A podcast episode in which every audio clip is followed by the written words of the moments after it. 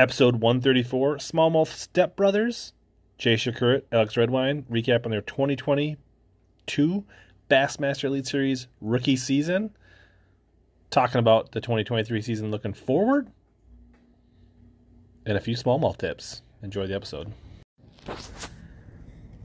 This week's podcast is, as always, brought to you by Arsenal Fishing and a special, special promo. They're extending the Cyber Week to the Cyber Month through January third, where all purchases on Arsenal Fishing website will be entered into a five hundred dollars sweepstake through January twenty-third, and you can use code Cyber Week twenty-three, all one word, for thirty percent off the entire site. That includes all the in-stock items and all the pre-order items like the Sniker Swim Jig, the new plier tools, many other things, and all the great existing things like Arsenal Tactical Minnows, braid scissors, sunwear.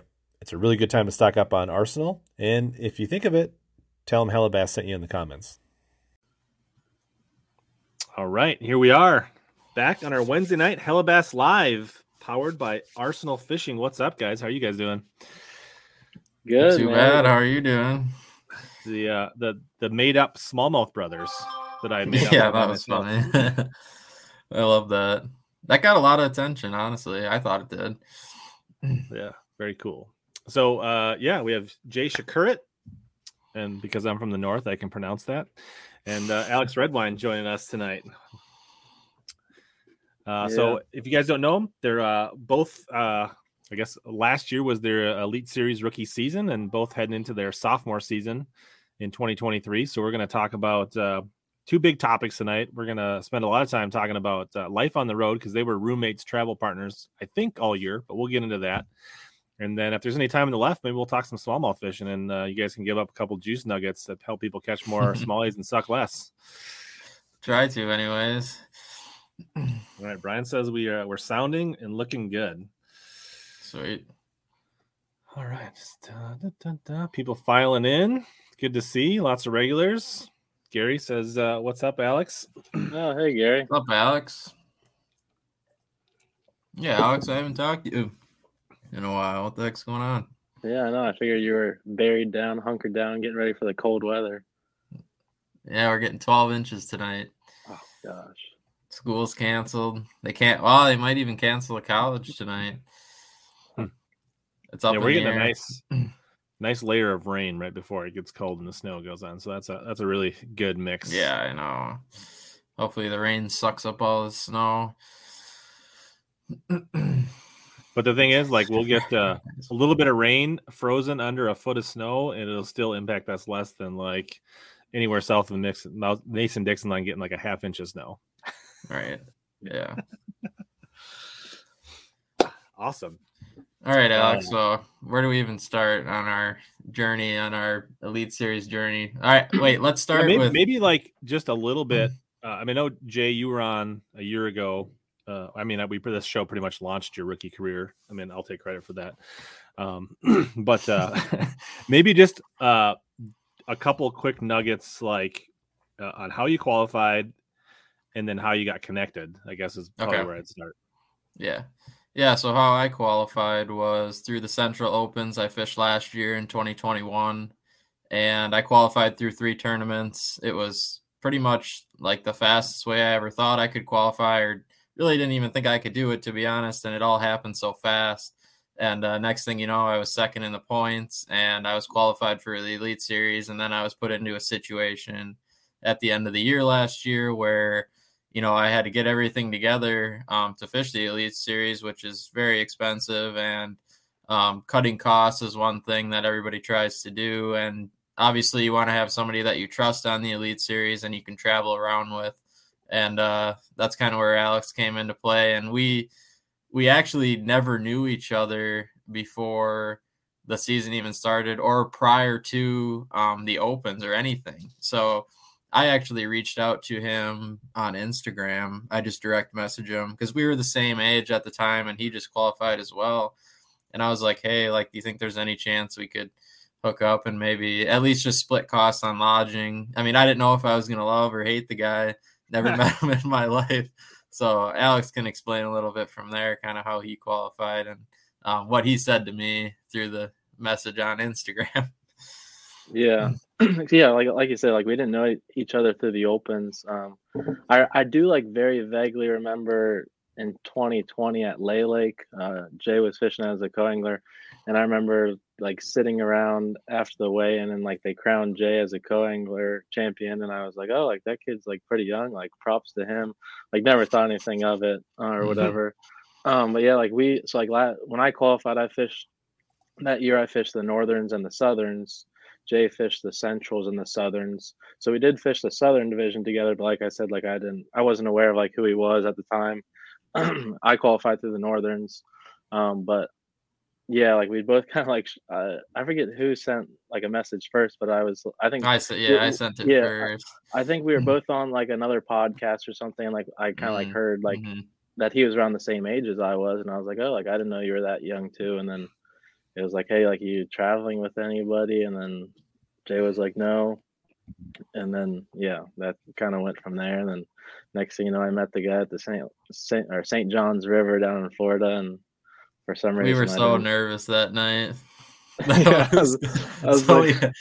yeah, we had this. Uh, so, yeah, fast forward. Next thing you know, the first time we're meeting each other is the Saint John's. We or you, did you book that hotel through?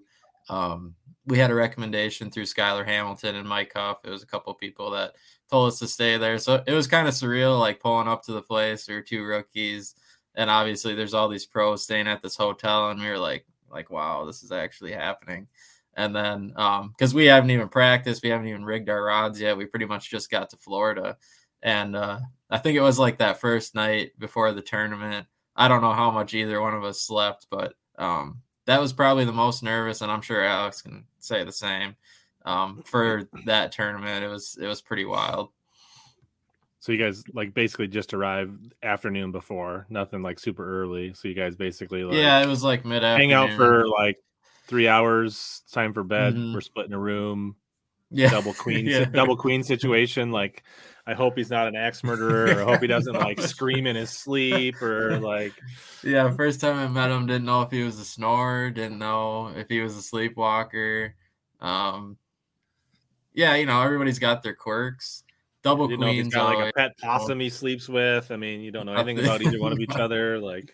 Yeah, is he like sleep? Yeah, you know, I mean, everybody's different on their sleeping situations, but.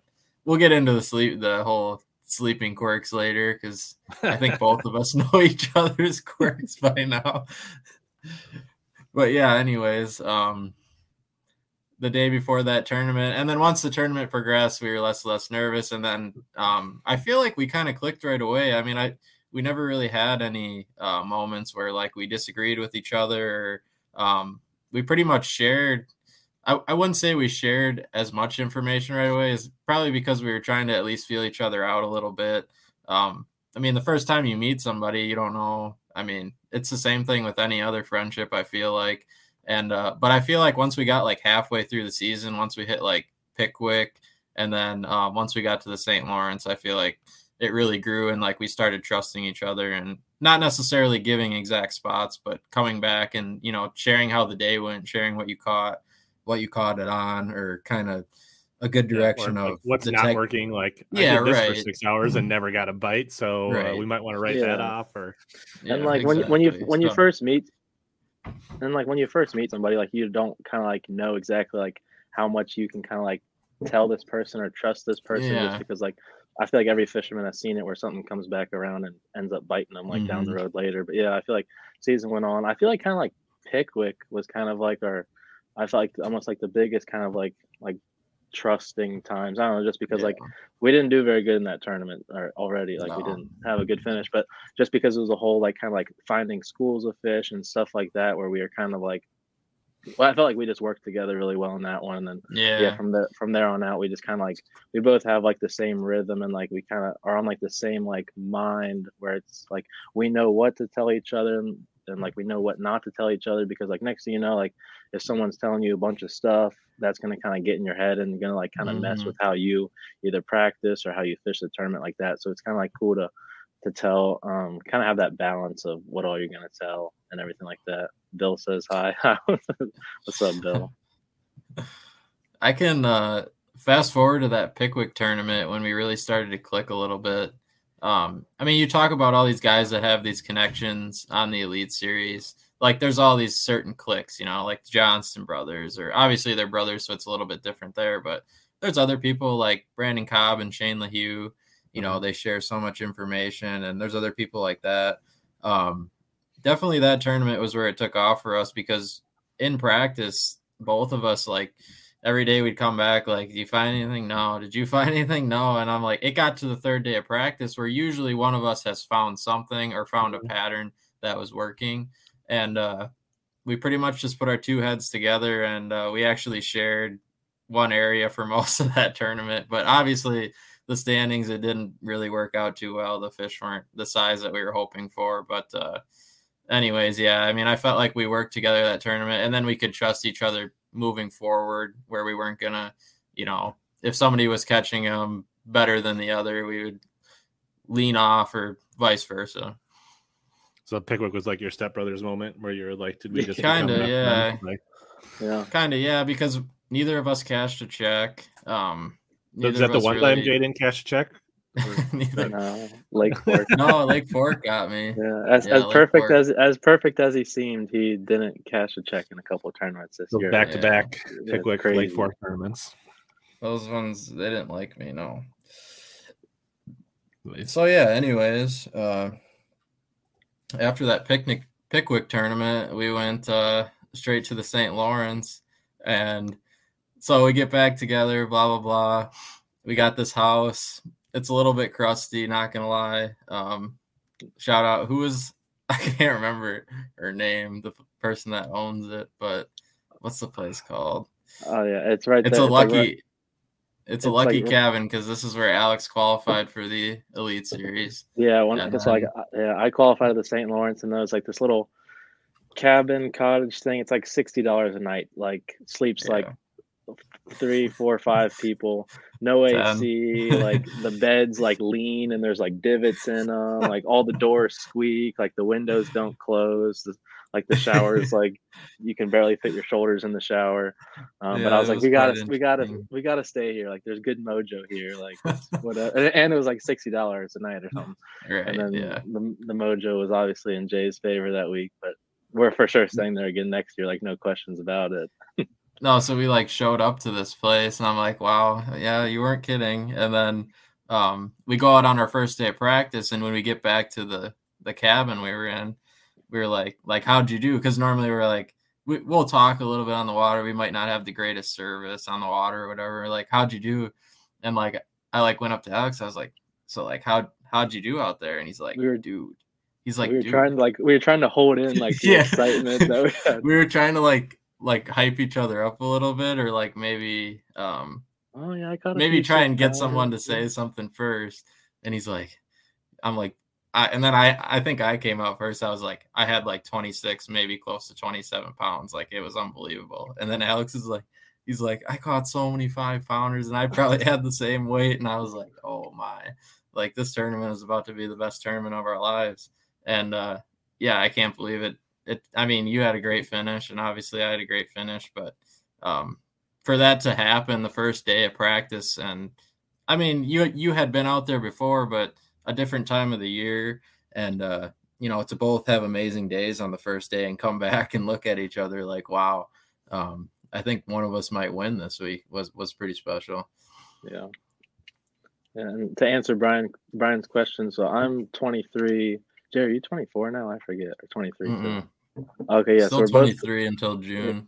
Yeah, so we're both twenty-three. When we first start, when I qual or when the season first started, we were both twenty-two, and I think at the time, I don't know about this year, but I know last year, like we were the youngest two on the Elite Series. I'm not sure about this year though, but we might still be the youngest next year. I'm not sure.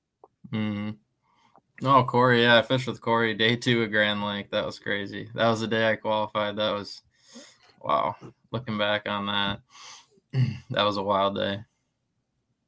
Yeah, we we kind of covered that whole story in great detail yeah. last time you were on that whole. So if anybody mm-hmm. really wants like the deep dive of Jay's yeah. uh, co-angler uh, open championships and all that stuff, you can go back and I'll, I'll have a link back to that. But um, So what uh, what was the sketchiest? I mean, was Saint Lawrence the sketchiest place you stayed all year, or was that just the most? Um, uh... What was our other ones we stayed at this year? We got fortunate that actually Alex was the one that came through with a lot of the places. Um, he just knew a lot of people, and we actually got into a couple actual pe- people's houses, like on Santee, um, and I can't remember where else, but uh, yeah, we were definitely fortunate with that. So that, that helped out a lot. And for this next year, actually, we're going back to Santee again. So we get to stay at Judd's house. Shout out to Judd down in Santee. And then probably like two or three more houses we'll be able to stay at this year. So we didn't have anything that was like crazy scary or um, nothing that, uh, no scares or robberies or anything like that this year. So was it was it uh, so it was a combination of like staying at people's houses and hotels? Is that was your was your yeah? And then we floated around that one time in between tournaments. We made a pit stop at Guntersville and stayed in a hotel um, for a week there, and that was some of the best fishing we both experienced probably in I don't know a long time. Wouldn't you say, Alex? Oh yeah, that Guntersville sure. trip. Yeah, we, it was between Lake Fork and Pickwick. We went to Guntersville just to kind of like try to like suit up for Pickwick's kind of yeah. offshore kind of like ledge fishing, just because we weren't we both weren't very familiar with it. Um but yeah, we went to Guntersville, and like it was it was hands down probably in like the top three like lifetime so far that like fishing days that we've probably both ever had. Um yeah but yeah we kind of try to like to go, to... go. Uh, we kind of try back to the hotel thing. I feel like we kind of more like find ourselves in either like houses or like kind of like little cabins and stuff. I feel like we haven't done like a whole ton of like hotels during the tournament scene, just because I feel it's kind of nicer to have that kind of like open space that you would yeah. with like a cabin or renting something like that. Mm-hmm. But yeah, that definitely helps out a ton. If anybody's looking to like hook up with somebody or do something, the hotels are great, but if you can find like a cabin or something that you can cook and you have like maybe one or two separate bathrooms, that's the way to go. one hundred percent. Yeah. So what was your, uh, did you guys bring a grill? Did you cook? Like, are you guys like, what, what does food prep look like for you guys? Oh gosh. For it's Alex, kinda, it's kind of all yeah. over the place. I'm like a vacuum. I'll eat like anything. He is a vacuum. Whenever I, when I get off the water from like a nine or ten hour day, usually my stomach shrunk by then. So I, when I try and eat a lot, it just doesn't work. And then the rest of it just goes to Alex. So usually nothing goes to waste there. And then I feel like Alex is more like a, the frozen meal kind of guy. Um, when you get back, I don't know, you can tell yeah. whatever you want for your, I feel yeah. like, I feel like the I feel biggest, like a, I, feel, I feel like I saw you cook like a lot of like little quesadillas this year, like a handful of quesadillas, certain places. Yeah. Like that. I did make whatever. that at Pickwick a couple times. Whenever we try and like make food, usually it only lasts for like one or two nights. And then once we get into like practice in the tournament, we're just like, oh, whatever looks good. Yeah. But yeah, that's about it.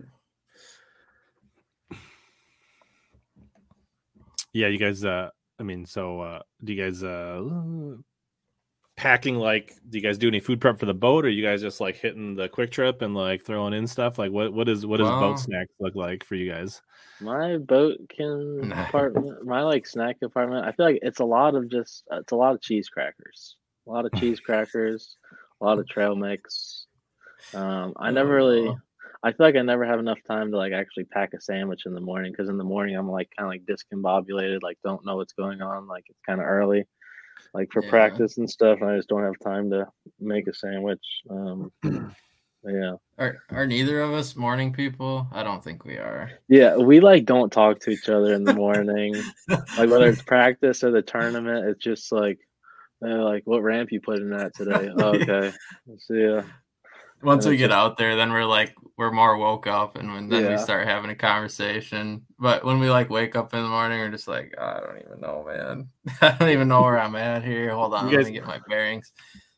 Sound like the opposite of uh, Ryan Salzman. I actually watched. He had like a. a I watched it because I was on Mille Lacs, but he did his video from Mille Lacs from the B P T, and he gets up like an hour and fifteen minutes before he needs to leave to like cook chicken breasts in the George Foreman and like build like no, this it. oatmeal like instant oatmeal cookie that he like. He's got like he's got something. He he picked up some kind of disease or bug or something that threw off his like.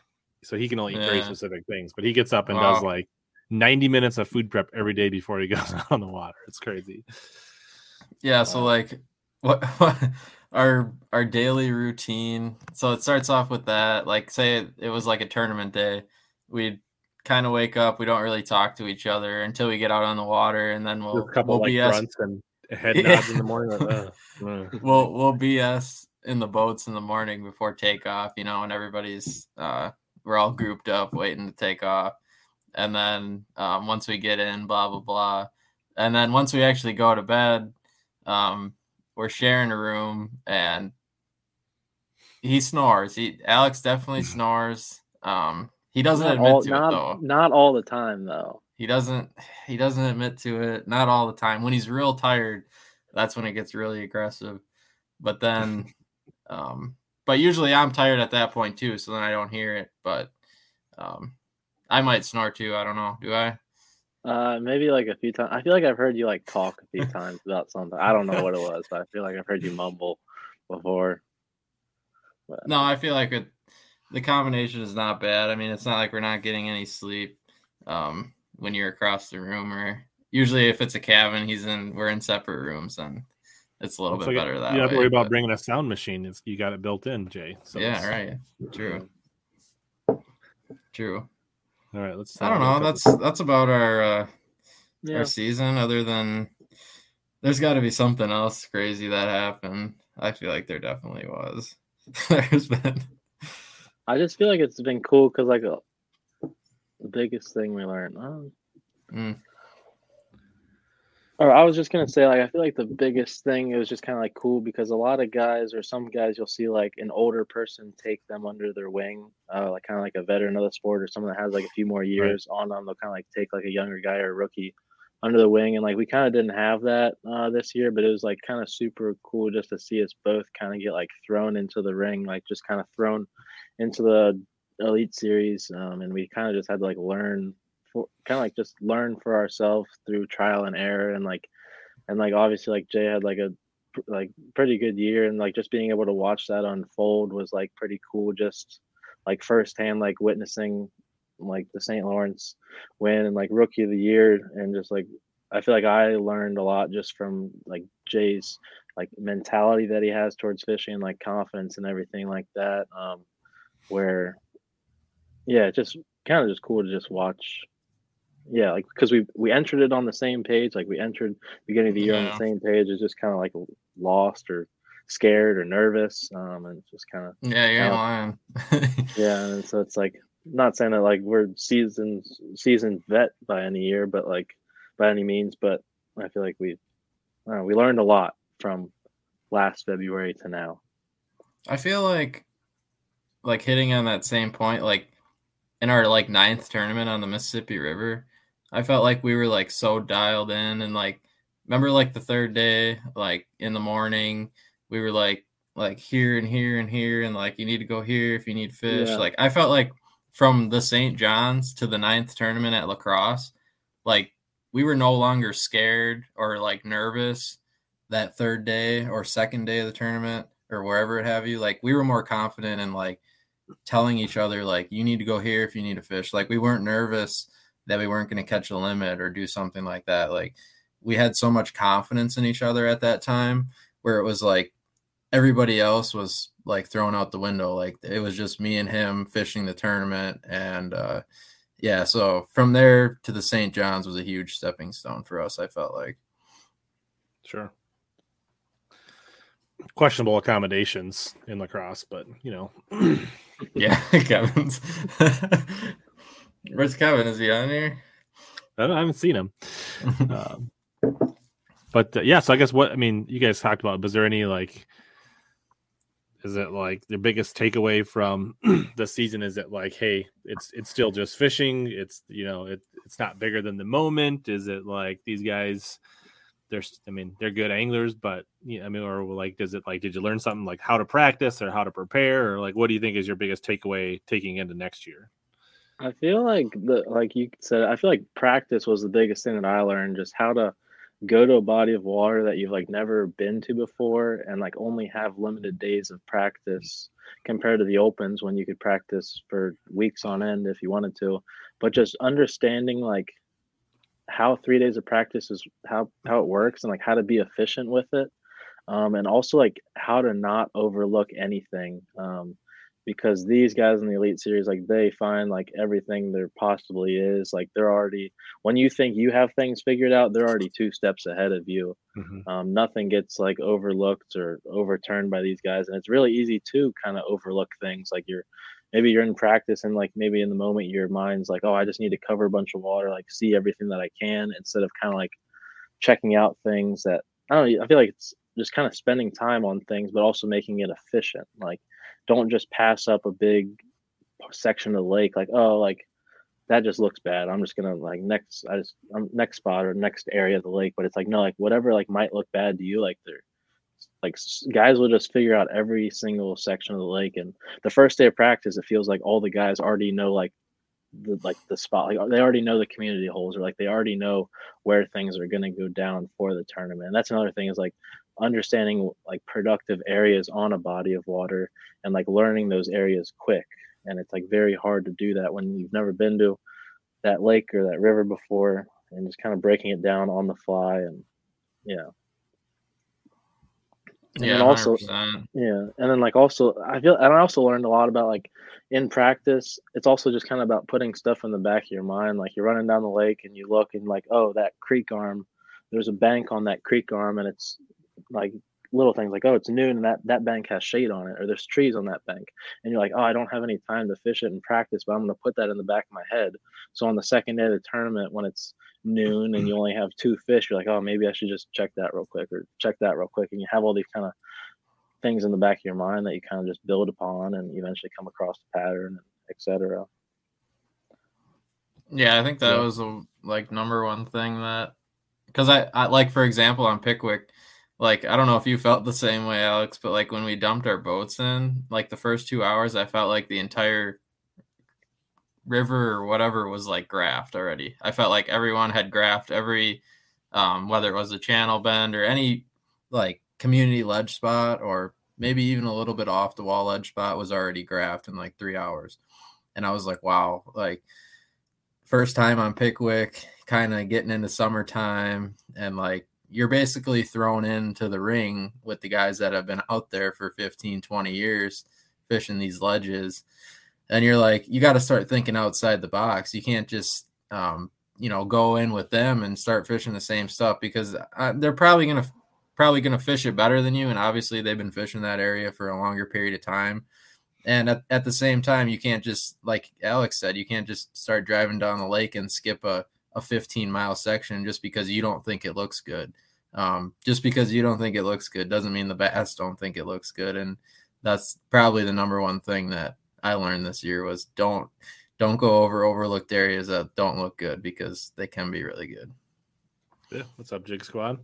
Yeah. And that's a good point, Alex, about the like, hey, sometimes you don't have time to practice everything you want to practice, but sometimes you just have to be like, that looks pretty good. Like, mental note, because I remember that tournament mm-hmm. that we fished, Jay, and lacrosse, right? Uh, two years ago at divisional, like I had a battery issue and I like idled past this mat and looked at it in the water, and it just looked right. Like it just, it was that clean water. A little yeah, bit clean. Right. There was like a lot of bait fish around there. I was like, man, if I, if I just need a spot to throw a frog in the tournament, I'm going to stop here. And I literally weighed like ten of my thirteen no fish way. Off wow. that. And they were all like two and three quarter to almost four pounds that came out of that mat. Yeah. I never made a cast on it, you know? So like that, to your point, Alex, like sometimes you just have to like trust your gut and be like, I don't have time to fish it, but that's a spot I can fish during the tournament. Yeah, know? for sure. For sure. Uh, but then I feel like there's other times too, where, where you're on Pickwick Lake and we're fishing that same spot. And then we're like, I think we just need to milk this spot out the entire time, because I'm like, like, where are we going to find more fish? Like, we looked for four days already. Like, we've looked at stuff that's off the wall. And it's like, do we just sit on the fish we know and try and make do with what we have? Or at the same time, do you just go for it and just leave it and try and find something, even though you think maybe you could cash a check on what you're sitting on. So there are times where it's like, uh, in certain tournaments where it's a little bit of a different situation, and you just have to hope your decision making is right. Yeah. Did you ever like think about like, all right, Jay, you stay here and hold the spot. I'm going to go over yeah. and look just to see in case they're over there, and I'll be back in like ten minutes. I think we, we did that the first day when, um, remember when we didn't find them right away? They were yeah. like gone. Yeah. Yeah. There was like this school that, um, it was just gone. Like the, in the morning, like we were looking for it, looking for it. And there was nothing there, nothing there. And like, we just both went our separate ways and started looking. And then all of a sudden I'm like, I think I just found it. And then I like looked behind and I waved him over. And then Alex whooped me up for like an hour and a half. When we found the school, he caught like everyone out of it. I think I had one, and I'm like, oh dang. I was like, well, and then yeah. I, yeah, I, and then I, I caught, I caught, I caught my, I think I, once I caught my fifth one, I think I like slid away or like ran somewhere. I don't know. But yeah, but that was just wild yeah, because then, it's like, we know the suckers crazy. Are down there. They just like weren't biting. And mm-hmm. when they, they bite for like five minutes at a time, and only like two of them would bite, and you're like, what the heck? I'm just glad we're not going back there. We could talk about that tournament for days. So if anybody's interested, uh, Jay's looking for an earplug sponsor. Earplug. He's got a little, he's got a little extra yeah. special on the wrap in case there's earplugs or noise canceling headphones that want to sponsor uh, for his software. I have a hard time sleeping with the earplugs in. I don't know. Then I, I'm afraid, like Alex, like what if Alex sleeps in though, and like all of a sudden we don't hear our alarms, and then like next thing you know, it's eight thirty, and then we have to tell Elisa, the tournament director, like I don't know what happened. We're dumping in our boats, I guess. I, yeah, I couldn't. Yeah, I had to tell Lisa, like, hey, I couldn't hear my alarm. Like, Alex was snoring, was just too loud. I, I just didn't hear my alarm go off. I just got these new earplugs, and I didn't know if I should use them. Oh, man. So there you go. That, that's the answer. You need noise-canceling headphones you can sleep in, because then you can hook, you can Bluetooth them to your phone. Mm. They like cancel out Alex, and then the alarm comes on right in your ears. That's that's the answer. That's a good answer. I have to yeah. think about that. Uh, it's not that bad, okay? Like, yeah, I've I've probably snored a few times. But... I just had I just had to spice up the conversation a little bit. It's no fun without controversy. Feel free to make right. something up about Jay, and you can just share at any point. Yeah, you haven't hit me, honey. Yeah. You got to start uh, telling them about all my. I have to think. I don't know. Yeah. uh, yeah. So outside of you guys, obviously you guys got along pretty well. Was there anybody else that you roomed with along the way, or guys that were maybe not in your inner circle, but you guys kind of bumped into and bounced ideas off, or talked with, or that maybe? Kind of were a little bit that mentor, maybe at a distance, that you talked about, Alex? Yeah, so like going into the, like once I qualified, like I, the only person, I only knew like a few people really, like uh, Mike Huff was one of them, just because uh, I fished, I stayed at um, his house or on Cherokee Lake. I stayed at his house for an open one year. So like I kind of knew him a little bit, like he's an awesome guy. And like after I qualified, I kind of like leaned on him a little bit, just kind of for like wisdom, um, things like that. And then, so Mike stays with uh, Skylar Hamilton. So like we were around them at the Saint John's, and we were around them at um, Lake Fork. Um, and then, yeah, like pretty much everyone we've met has been like pretty cool. Like one of the events we stayed with was um, at Chickamauga. We stayed with Caleb Kufall. Mm. Um, and yeah, I really like Justin Atkins. Uh, he's just a super nice guy and super kind of just like down home good guy, and that's who I kind of like like to be around a lot. And we haven't stayed with him, but I just he's a good guy is what I'm getting at. Um but we've stayed we've been around a handful of other people, but for the most part everyone we've met has been cool. And like going back to February at the Saint John's last year, it was just super surreal, like just looking around and you see these guys that you've admired your whole life, read in magazines, watched on T V, and here you are like trying to catch fish against them. Um, mm-hmm. And so it was like pretty surreal, kind of eye-opening and kind of reality check. And then as the season went on, you like you catch a few fish throughout the season and you have like some success, and you kind of have like that, you kind of have confidence, and you're like, oh, like like I can hang with these guys to some extent, like not all the time, but you're like, oh, like all these guys are just, all these guys are just like me. Like they all just, they're here because they love bass fishing. Like their background and where they live and their lifestyle might look a little bit different than mine, but we're all here for the same reason, just because we absolutely love the outdoors and we love chasing bass. Yeah. When you, when you first pull up, they all look like they have it together, right? You yeah. From afar, you're looking at them and you're like, oh, man, they know exactly what they're doing. They know exactly how to get ready for this tournament. They're, they've been here before. And then as you go through the season, you realize they're all lost as the rest of us. Yeah, right. Yeah. They all they all say they're lost, and then you come into the oh, way yeah. they're not That's, lost at all. That is the number one the number one thing. You go and talk to like any Elite Series angler that we and Alex have learned. And they're like, oh, like, what do you think it'll take for, like, the cut weight? Or, like, what do you think it's going to take per day for two days to, to get a check? And, like, whatever anyone says, it's always, like, two or three pounds added onto that every single time. And it's, like, anyone you talk to, she's like, can't you just tell me the truth, like, what you're actually catching? No, they won't. and, and it was also, like, when I was doing the Opens, so I did the Opens in twenty twenty and twenty twenty-one. Like the Opens are hard because there's two hundred something guys at each of the tournaments and people are there for practicing for a super long time. And after I qualified, I was like, oh, like in reality, the Opens should be harder than the Elites because, um,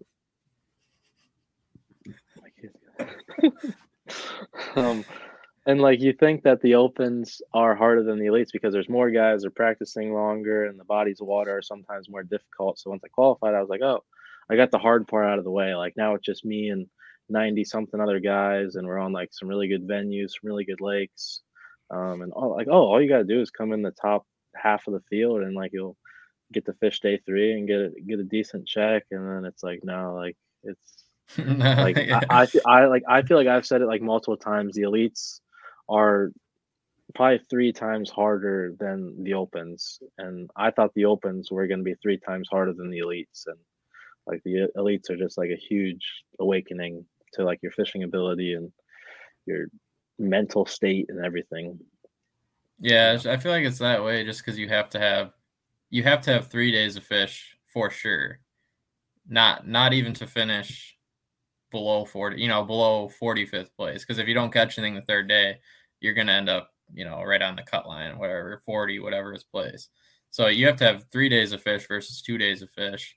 And then on top of that, if you do make the top ten, um, then you got to have four, which I only did that one time. So I don't even know what it's like to do that, you know, multiple times. I mean, who knows? Just that one time. No big deal. I mean, who knows if it'll happen again? You never know. Nice. Uh, there was a question up farther, I think. Something you wanted to... Chad chimed in. How long does this it take one? Typically? Yep. To narrow down the bait selection you plan to lean on when you're on new bodies of water. I don't know, Alex. You can start with that one. Uh, Here's the question I wanted to talk. Go ahead, take it, Alex. Yeah. um, no, we'll, we'll both give our... Uh, I feel like because going into tournaments, we do like research as much as we can, at least like just public, whatever public information we can find. Um, so I feel like we kind of have an idea and of like kind of what either goes on at a lake, what what kind of just kind of like in past years, what like the typical pattern has be has been. Um, but I feel like I like obviously we try to keep it as simple as possible, um, just. simple and basic and whatever we have the most confidence in that works best for us, because there's so many baits out there nowadays where like like fish are gonna I don't know there's so much stuff out there and it's super easy to get overwhelmed like with like oh I'm practicing for a tournament, I haven't caught a fish in thirty minutes, like maybe I need to like why why the heck am I throwing this, like mm-hmm. I need to have this tied on. um But like like like I said, like every fish out, like majority of the fish in the country, like they're gonna bite a stick bait, a jig, or like just your basic stuff. And um, I don't know, I just try to keep it as simple as possible. And like going into practice, I start out with just the stuff that I have the most confidence in. Like there's like three or four, five things that I like. I feel like they're always staples in my fishing career and are kind of like always tied on. What are um, those?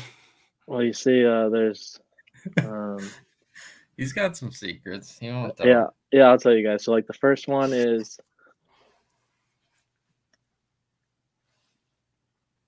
yeah, yeah, yeah. You guys hear that one? Uh, is my computer yeah. acting up or something? What the heck? Um, You're hilarious. um, yeah. Kind of confident.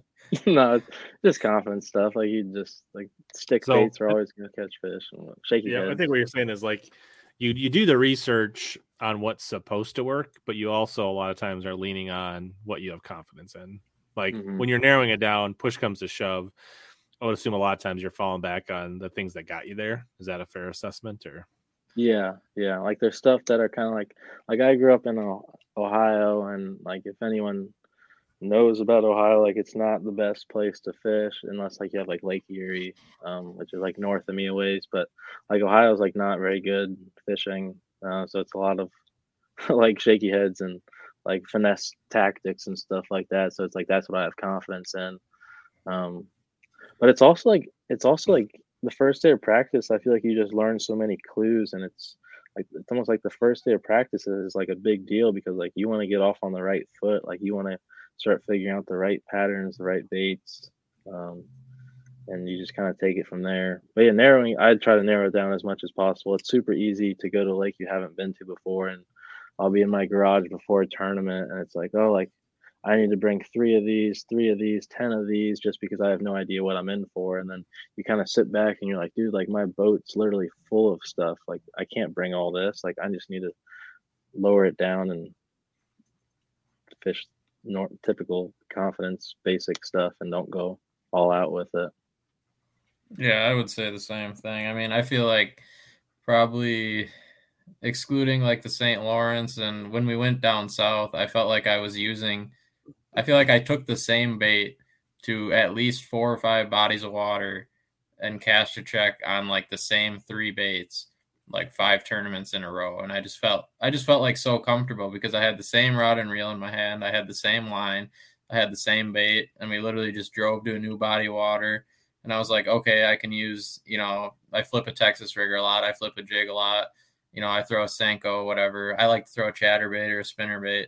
And I just felt like you, you can do that pretty much anywhere, you know, down south, depending on time of the year and other things like that. But Um, when you put the same rod and reel that you've caught so many fish on and the same bait, and you know exactly what that bait's doing anytime you, you throw it out there, where it is in the water column or, you know, what size weight you use. Um, using the same baits really does um, contest to more success, I feel like, when you're on new bodies of water. Yeah. So that kind of leads, what, so what, what are like the two rods, no matter where you're going to go? Like you're always going to have on the deck because you like have confidence that like, if I need to just cover water, what, what, or two you know. rods, mm. I'll have a seven foot medium heavy bait caster. Yeah, I guess I mean, when then, I say rods, I mean like setups, like what's the bait? Is it like a chatterbait? Okay. Is it a spinner bait? Or okay. like, I'll have, I'll have a three eighths ounce flipping jig on my rod every day.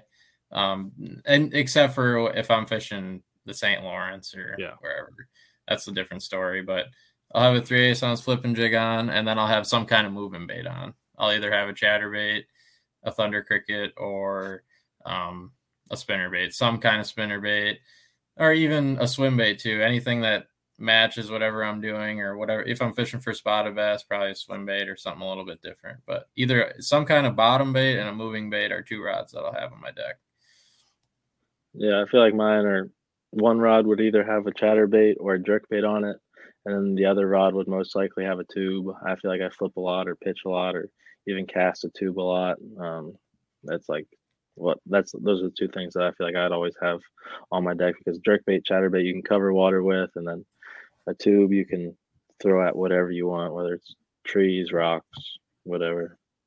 Yeah. Yeah. I guess kind of there's two questions here that kind of go like Greg says, do you guys do a lot of research ahead of time? So kind of touch on that. And then also like, how do you navigate new places like Santee that are dangerous? So like talk about your research and how does that affect, like, is it different based on the fishery and like, how do you guys, you know, Fork, Santee, uh, Sabine, like how do you guys treat those places differently maybe when you do research? Yeah. So it's all, I feel like It all depends on time of the year, where we're going to look and do our research. So um, I'm a big Google Earth guy, Google Earth Pro.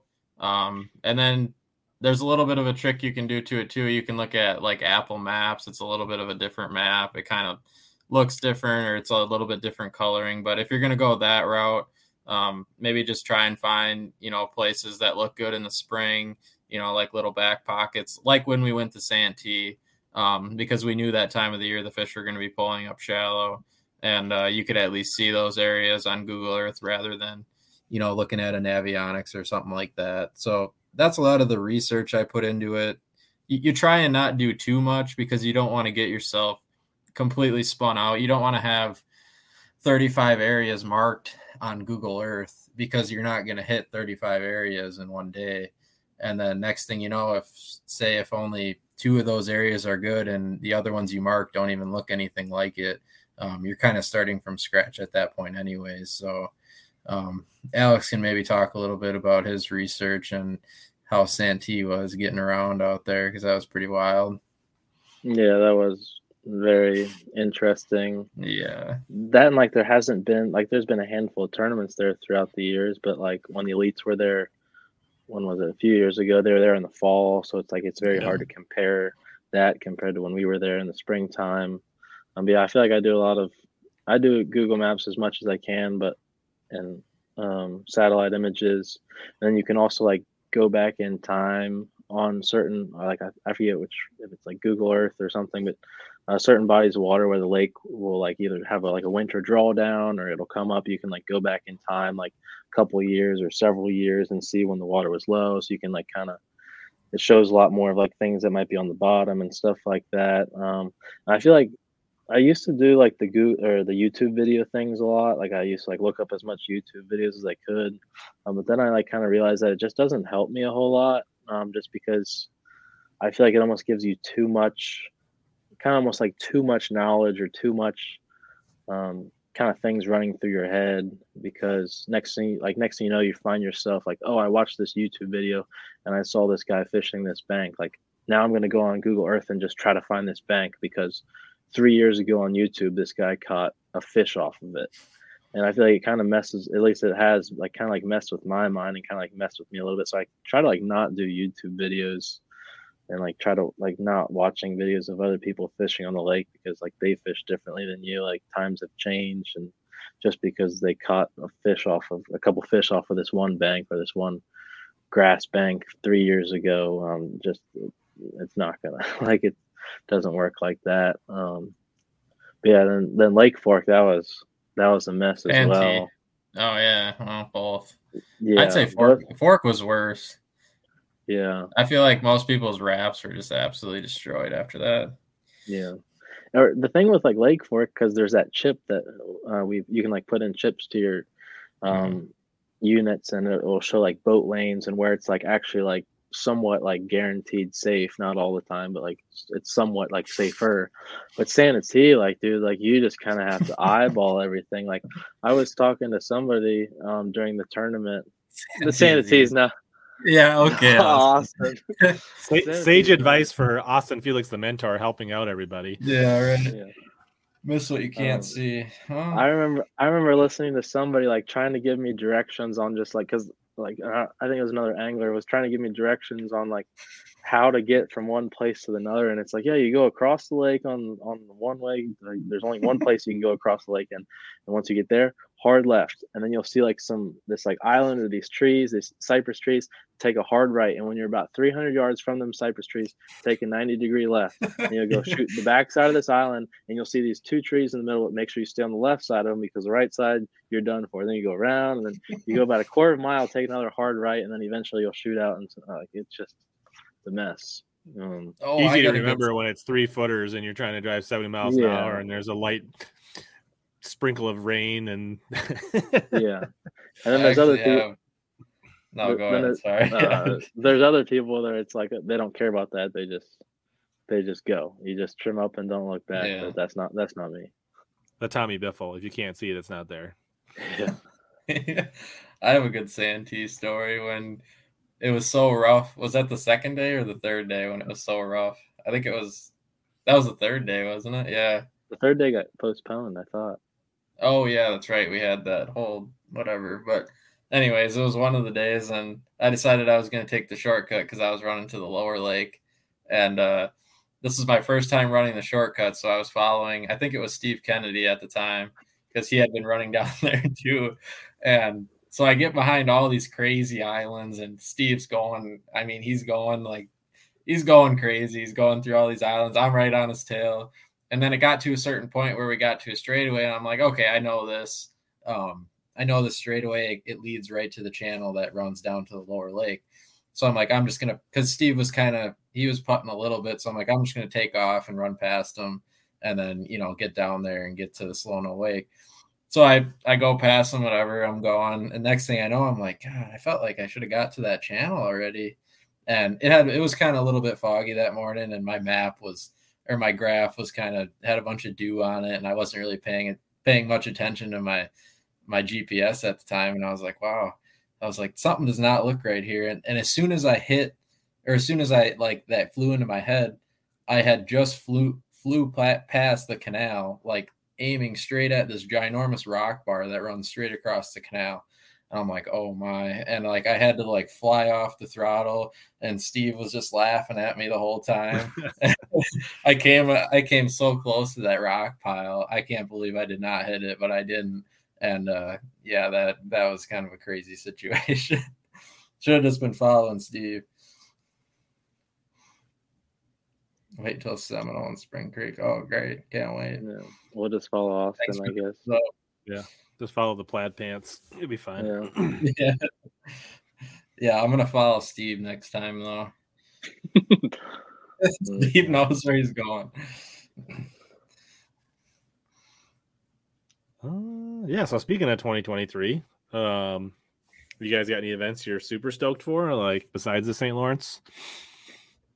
um, I'm I'm kind of looking yeah, forward. Like I'm I'm kind of looking forward to all of them, honestly. Like, I feel like if you ask most of the anglers for next year, like, they're looking forward to mostly all of them just because they're great venues. And I feel like the mm-hmm. biggest, biggest kind of like eyeball or oddball, at least for me, it might be like Sabine, just because right. it's kind of, it's very hard to find like information on that one. Um, like, at least like where do bass live? Because like, I know like parts of it are like saltwater. Yeah, I feel like inter- Alex, that should be very at home for you. A very Ohio yeah, River like, like, like Ohio squeaking River. Out thirteen inchers. That should be your wheelhouse, bud.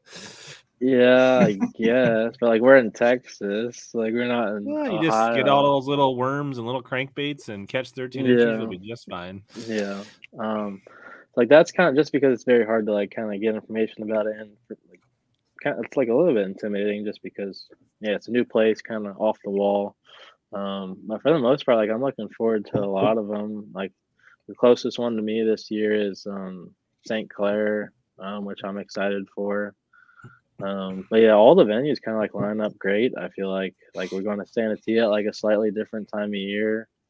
Um, Lay Lake will be fun. I mean, Jay's been there before. Like we were both there at the same time uh, for that open. Granted, it was December, but I just liked how like it's a river system. Like it's fun. Uh, there's spotted bass, which are fun. Um, and yeah, I feel like we have a decent smallmouth, like kind of trip this year. Like, I feel like we go to literally like the three best smallmouth fisheries, like in the country, like, mm-hmm. like between Saint Clair, Saint Lawrence and Lake Champlain, like they're the most, they're like, I feel like they're the hottest right now, which will be super exciting to kind of open up the door and just see what everybody's going to do and show off a bunch of smallmouth. Um, Yeah, they're all they all set up pretty good. They're at great times of year. Yeah, I think I'd have to say my two favorites are Murray in the spring, Lake Murray. Um, I like clear water. I like to sight fish and do things like that.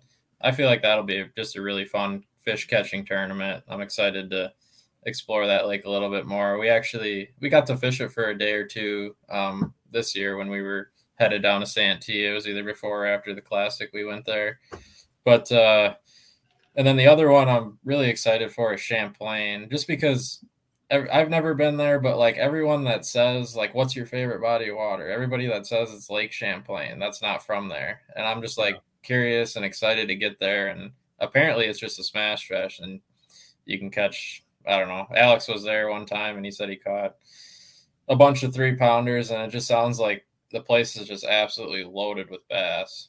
Yeah, it's like it's really like everywhere you go on that lake, like you can catch some sort of fish, whether it's right. largemouth or smallmouth, and and they just actually act like smallmouth there. Yeah, right. They're not stubborn, and and it feels a little bit like home. Like you're gonna look at the water and say, "This feels like yeah, right. Wisconsin and Minnesota." Like, like it's not gonna feel weird to you. It's you know mm-hmm. a big natural lake like we have up. Yeah, we have a lot of lakes that there's not a ton of structure in, and the fish suspend and chase ciscos and do a lot of that. I feel like Champlain is similar to a lake like that. So, did you guys get a chance to share a boat at all last year, like fun fishing between tournaments, or a couple times? Yeah, yeah. What did we do? We did it at uh, before Saint John's. We spent like before like practice at Saint John's. We spent a day on like some little lake in um Florida. That was terrible, yeah. But we didn't really like, know each other. We didn't. We yeah. didn't really know each other. So like, I was kind of like, you're no, like, I was, like a little, does this lake suck? Whatever. Do we both suck? Does yeah, he suck? I don't know what's going on. We're not like, catching like, fish. We're both like, gonna bomb in Florida. Like, you know, like I didn't really know like how to act around them or anything. Like I was kind of like nervous. Um, then where else? We did that. Yeah, we did at um Murray. I think we went out for a day and just like mm-hmm. did some bed, did some bed fishing. That was um, fun. We at Lake Fork after the event when we both didn't do very good, we decided to go back out again and spend like a half a day and just trying to like realize like what we did yeah. wrong. Um, then on Guntersville when we went there before Pickwick and we were just catching oh, yeah. we we we. All right, here's the story. Um, so we found like we were there for I think we were there for like three or four days or something, and we were kind of just like smoking them or like we were just catching a lot of freaking fish and a lot of like big fish um, for like a couple of days straight. Cause just because like, I feel like we were finding a lot of schools um, and we were just absolutely leaning on them. Um, and then like one day I was like, man, like I wonder if there's any like little weeknighters going on. Like it was like Wednesday night, like I wonder if there's any tournaments. So, like as we're out on the water fishing, like I'm like on my phone like trying to find this like a little like jackpot tournament, and we end up like finding a little wildcat tournament, and we're like, oh, like we gotta do that. It's only like sixty bucks, like we're catching a bunch of fish, like why not? Um and it was, but we kind of like what crossed our mind was like, oh, like we've kind of been catching a lot of fish. Like you think we've kind of like beat up these fish because we've been catching them for the last like two or three days. And it's like, oh no, like we'll just go and hop in the tournament. So we like, we put in our sixty dollars and we like, we didn't do very good in the wildcat, or we got like second place. They only paid first. No, place. We lost by like two ounces or something. Yeah. First. And it's, but we caught, I don't know what happened. Yeah. We caught so many like, the fish that we didn't want that we, we like left for that we didn't catch for the last three days. That was fun though. We caught a lot of fish, but we didn't win the, uh, the Wednesday night, or the Guntersville Hammers got us. Yeah. The Wildcat. Yeah. But so that was our first tournament, our first and only tournament. Yeah. That was our first. Together. Yeah. I felt like the yeah. mojo was good. I felt like the, the mojo was, was all right. We could, we could be team partners, I think. Yeah. Yeah. On the Ohio River. Yeah, Ohio River. Yeah, yeah. Or maybe the Sturgeon Bay Open if you ever like need a sub, right? Like maybe you can yeah, call yeah, out sub. Yeah. yeah. Uh, Jay, he probably has a whole line of like northern Minnesota, Wisconsin no, no, hammers. No, no. Like, I'm like down here, and he's got like all these names no. like until he gets to me. yeah. All right. There's been a few questions about that. Uh, this is the last question about uh, two thousand twenty-three. Then we'll maybe like. Tee up some questions about smallmouth in the chat that you guys want to know. But like, so looking ahead, obviously, Jay, you had an amazing year last year, won Rookie of the Year, top ten A O I points. Uh, Alex, you came on really strong. I think you knocked out three checks and, you know, kind of turned things around, which, I mean, uh, at the trajectory you're going, it wouldn't have been good, but I think you felt good. You know, we were talking in lacrosse that like, hey, finish the year strong. So you guys both got some momentum, but like, what's going to make a successful year for you in twenty twenty-three? You want me to go first? Yeah, we'll start yeah. with the we'll start with the little man, then we'll go with the, the big dog. Um, my goals is like obviously it's just to, to beat Jay. yeah, yeah. Um, like I feel like every we, we have a little bit of a competition going. I feel yeah, like now we don't have to talk about it, but we can talk about no, it. No, no, no, not like that. Oh, um, but. Like obviously every angler's goal is to make the classic. Um, like this year I was faced with like a lot of, a lot of like nerves, a lot of, um, a lot of a lot of lows, few highs, more lows than highs. Um, and like throughout the middle part of the season, I felt like I was just like kind of battling like a lot of doubt, and like just because I was just wasn't seeing the, the tournament finishes that I wanted to. And then the end of the year, I kind of like had some momentum. So hopefully I can bring that in next year. Uh, but like my goal is definitely the classic for next year. Um, and my goal is to make a top ten. Um, I don't know where it would be, but like, I, I really want to make a top ten and um, just kind of like build like a more like, kind of like make myself like a more like credible name in the fishing industry. I feel like I'm at the bottom of the totem pole. Um, kind of just because I'm new, um, but it's kind of just make myself a household name. And yeah, so a top ten in the classic is my, my goal. Not a top ten and the classic, or a top ten top in the ten. Classic oh, in yeah, the classic would too. Be cool too. But yeah, a top ten in the season and then qualify for the classic.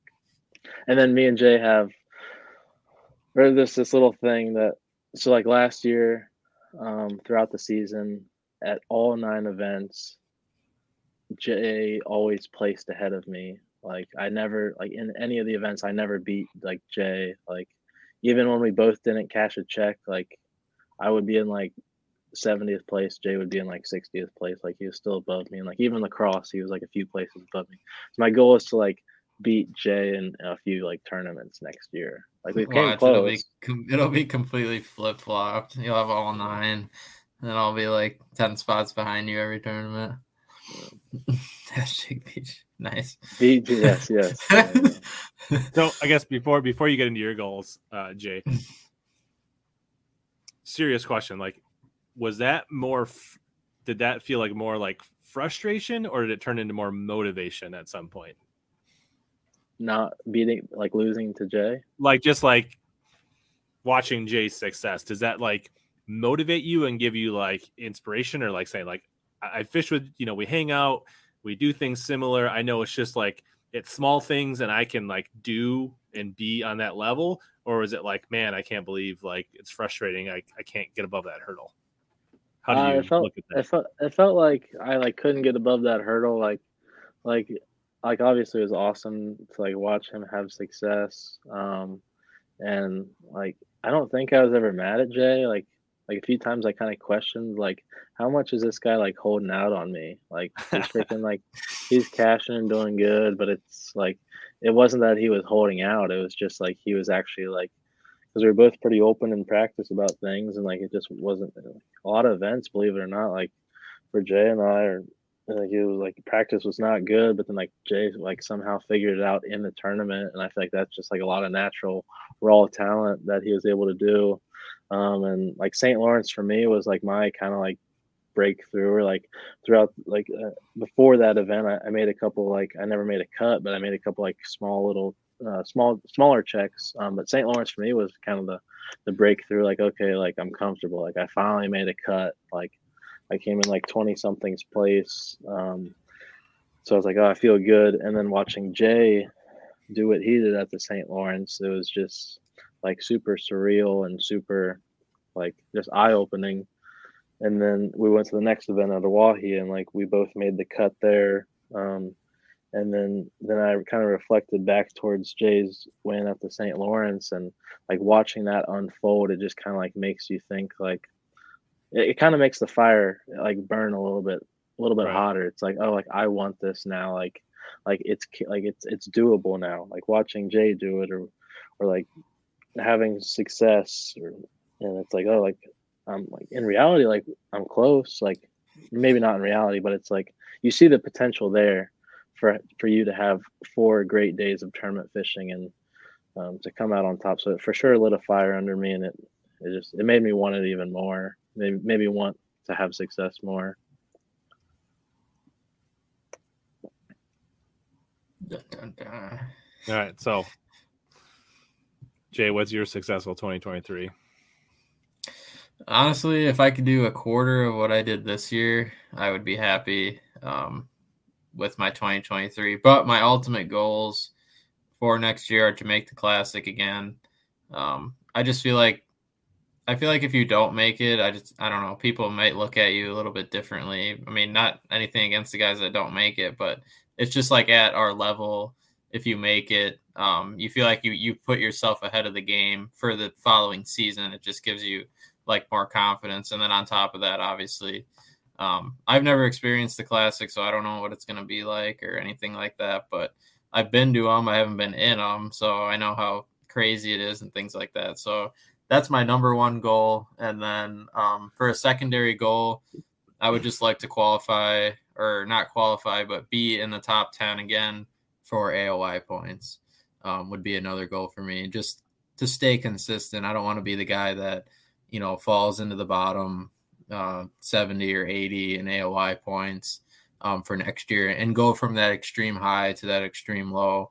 Um, maybe just try and keep that, keep the low finishes, you know, as high as I can get them. And uh, hopefully by the end of the year, I'm somewhere near the top, or hopefully at least in the classic. Those are my, my goals for the year. And Um, nothing crazy. I don't want to go go too off the wire after this year I had, but um, I just definitely just want to. I just want to stay consistent, and um, hopefully, my learn a few things throughout the year. And even if I do have a couple of bad finishes, hopefully, I have a couple of bounce back tournaments, and uh, that's all I ask for for next year.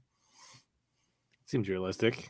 Yeah, I mean, I feel like, yeah, if you're gonna be in it for the long haul, right, you need to make classics most of your mm. years, and on the years you don't make the classic, you better like win one every now and then. You know what I mean? Otherwise, like yeah. that's that's how you oh. stay relevant in this sport. I mean, not that that's easy, right? But like, no, you're not. If wrong, you won no, one yeah. and finished fiftieth in points, you'd still call that a successful season, right? So a win can make up for a lot. If you, I mean, not that that's easy, but yeah. Um, and like, let's be honest, Alex. When we first started fishing this year, I felt like neither of us, like I felt like neither of us.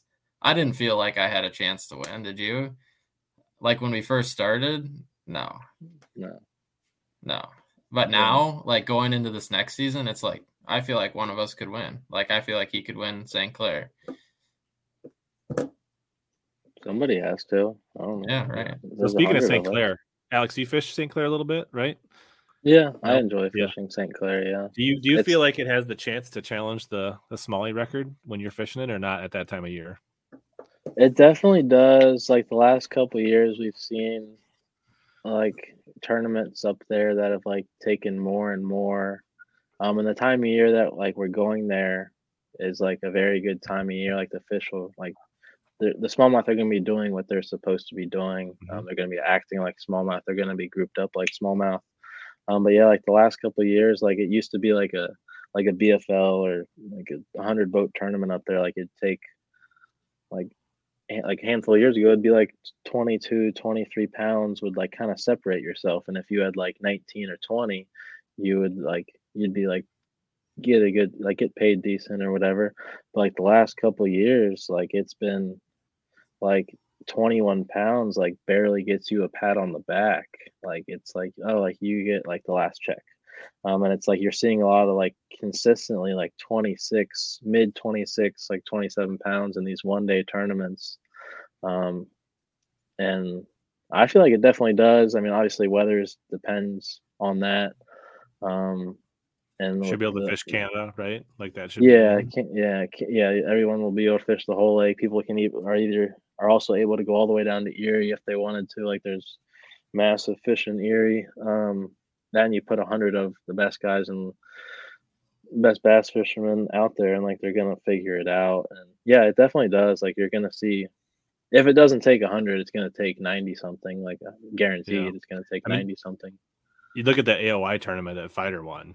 Like he was yeah. gonna blow the doors off a hundred mm. if they fished the fourth day. Like yeah. I mean, yeah. he, you know, he had it that wrapped up, and he was inviting Gussie and Johnston and like everybody. I mean, like he and he just laid off him the last day and still had what three for eight, eighty pounds for three days or something like that. Like he was yeah, on a base to like pretty crazy. Rich believes in you. Made the first Red Wine joke of the day, so that's good. Um, that's his theme song. Yeah. Red, red. All right, so here's our Smalley question. Do either of you guys play with like larger baits or multi-joint swim baits or crankdowns or anything at all? Or are you guys like just like the basic like yeah, I'm a not, uh, like that kind of stuff? Or you have you played with the big baits for Smalleys? No, I'm a traditional guy. I like like small baits, super clear water, drop shots. Um, I don't, yeah, I just don't, I don't feel like I'm, I don't know. I don't feel like I'm as confident using those baits, and I don't feel like the fish, like in a tournament situation, it's a little bit harder to have that confidence fishing a bait like that when I could just pull out a drop shot and I know that that fish is either going to look at it or he's probably going to bite it like within the first five seconds. So it's kind of the tale of two things there. I don't know, Alex, you can talk about that, but I don't. I feel like I, I do. I don't know if they'd be like at, at the top of like my list, but like I definitely do. Like obviously, like I've thrown like four or five inch swim baits for smallmouth. Um, spinner baits certain times of the year are good for smallmouth. Um, and like heck, we look at the Saint Lawrence River. I think Chris Zaldane was catching the big smallmouth, burning a big old chatterbait or some sort of chatterbait, um, and that that's clear waters. Um, and catching big smallmouth, um, and like heck out of Wahi, believe it or not, um, I was catching smallmouth on like a bigger sized um, Berkeley Jaywalker, which is like a walking the dog style bait, um, and I was catching smallmouth on that. And it's like a big old like what is it, five or six inch topwater bait, um, yeah. But I, but I feel like, but like the, obviously the most reliable thing is like a Ned rig or a drop shot, and it's a lot more predictable with those smaller baits. Like your hookup ratio, like you're just dealing with a kind of smaller, sharper hook that once you kind of got them pinned in the mouth, like it's a little bit more reliable and to get them in the boat compared if you had like a big swim bait hook or big crankbait, treble hooks or whatever it may be, and. Day in and day out, it's a drop shot, Ned rig, and finesse style stuff. Yeah. Will you, will you get any smallies on that big sexy dog at La Crosse, Jay? I yeah, well, I caught like, I don't know, probably five or six that were like nineteen inches long, and I put them on the scale like two one, two point three eight, two point two five. And I'm like, come on. Like every time they would just go wild on it, and I'm like, oh, this is a big one. And then like get it up and I just put it on the bottom of the floor and you could like see through it. And I'm like, what is going on here? Hmm. Yeah, that's the one place that like, I feel like a big topwater is the one thing I do have confidence in for smallies, like yeah. a full size vixen or a, that type of thing. Like I, I don't think twice about throwing that style of big bait, but yeah, for as far as like glide baits or things like that, I, yeah. There's one time on Escanaba where in practice I was throwing a big line through and they were eating it in practice. And then in the tournament, all they would do is follow it. And I didn't make any adjustments back. Like it was uh-huh. like, probably should have thrown a jerk bait or something else. But yeah, I was right. just like, oh my God, he's like following me. He's getting eaten. And then I was just like, all of a sudden, four hours later, and I have like one fish in the boat. And I'm like, what have you been doing? like, nice. Um, so what's, uh, uh, I guess maybe you guys like drop shot. Obviously, both of you guys lean on drop shot a lot. What's your uh, maybe both of you break down your uh, your your smallmouth drop shot setup? Rod, reel, fluoro, braid, the whole like. Just walk us through like that. That's some, some good nuggets that everybody can always take a little bit from. Like, and it'd be interesting to see how yeah. you guys are like the same or like different or where do you guys? Yeah, I mean, I feel like everybody knows it. I know Jay, you like a, like a shorter rod, I think. So that'll be yeah. So. There's like a couple things that I like on a drop shot. So the one I was using on the Saint Lawrence, when I when I have no team partner or no net or anything like that, I use a six ten drop shot rod instead of like a seven footer or anything longer. Um, the reason for that is just when you get them to the side of the boat, like I'm not like a super tall guy or I don't have these giant long arms. So it's a little bit easier to keep the rod um, closer to my body so I can bring the smallmouth in a little bit easier. And honestly, the couple extra inches really doesn't do you a whole lot um, overall rather than just um, fighting it on the side of the boat. I mean, maybe for casting distance and things, but when you actually ha- using a drop shot with a heavier weight on it, it doesn't doesn't really do much there. And then uh, for line size, ten pound braid to eight pound leader is like my standard. Um, I'll go to six at times, but I rarely, rarely go to six. It just makes me a little bit it makes me pretty nervous, especially when you're dealing with fish over four pounds. And if you have like currents or anything like that, it's just not ideal. And then um, I always use a number two drop shot hook. I like to nose hook if I can, if there's no nothing crazy, no weeds or anything. Um, the G Finesse Gamagatsu drop shot hook is the one I always use. And then for my weight, when I'm not in a tournament, I'll use a tie on weight, which basically has just the normal round eye, so the weight doesn't fly off. But in a tournament, I'll actually uh, I'll use a like a crimp on weight. So with eight pound line, when a five pound smallmouth comes up and jumps, he throws that weight off. So then when you're fighting that fish, bringing it to the boat, all you have is you and the smallmouth and that number two hook. That's the only thing. There's no resistance pulling against that hook while you're bringing that fish in. Yeah, it's obviously losing tungstens or whatever on a drop shot weight is a little bit expensive, but um, in a tournament situation, that's what I like to do just because I feel like it gives me a little bit better odds. And uh, another thing I like to do is I like to use lighter drop shot weights just so um, the smallmouth can hit it on the fall. Um, I think there was multiple times at the Saint Lawrence. So I know there was multiple times at the Saint Lawrence where I caught a fish on the fall. Um, you know, I'd watch him hit it on the fall, or I'd watch my line, and next thing you know, it'd go slack. And I was only about halfway down the water column and twenty feet of water. So uh, those are probably the main things I'll do with a drop shot. Um, bait wise, I like to keep it pretty simple. Um, anything green pumpkin. Um, personal favorite's a Strike King half shell, and I really don't do anything super special with it. I just keep it moving. And uh, if the fish goes down and looks at looks at it, everyone knows that everyone has live scope nowadays. If he goes down and looks at it and he's, he doesn't bite it within the first, I'd say, ten to twenty, ten to fifteen seconds, your odds are better to just reel it in and cast at a new fish. Um, especially nowadays, those fish have been casted at so many times, and he's either really going to bite it in the first ten or he's not. And uh, yeah, those are my my tips on a drop shot. Yeah, so I guess a couple follow-ups. How long a leader, connection knot, and what size reel do you like?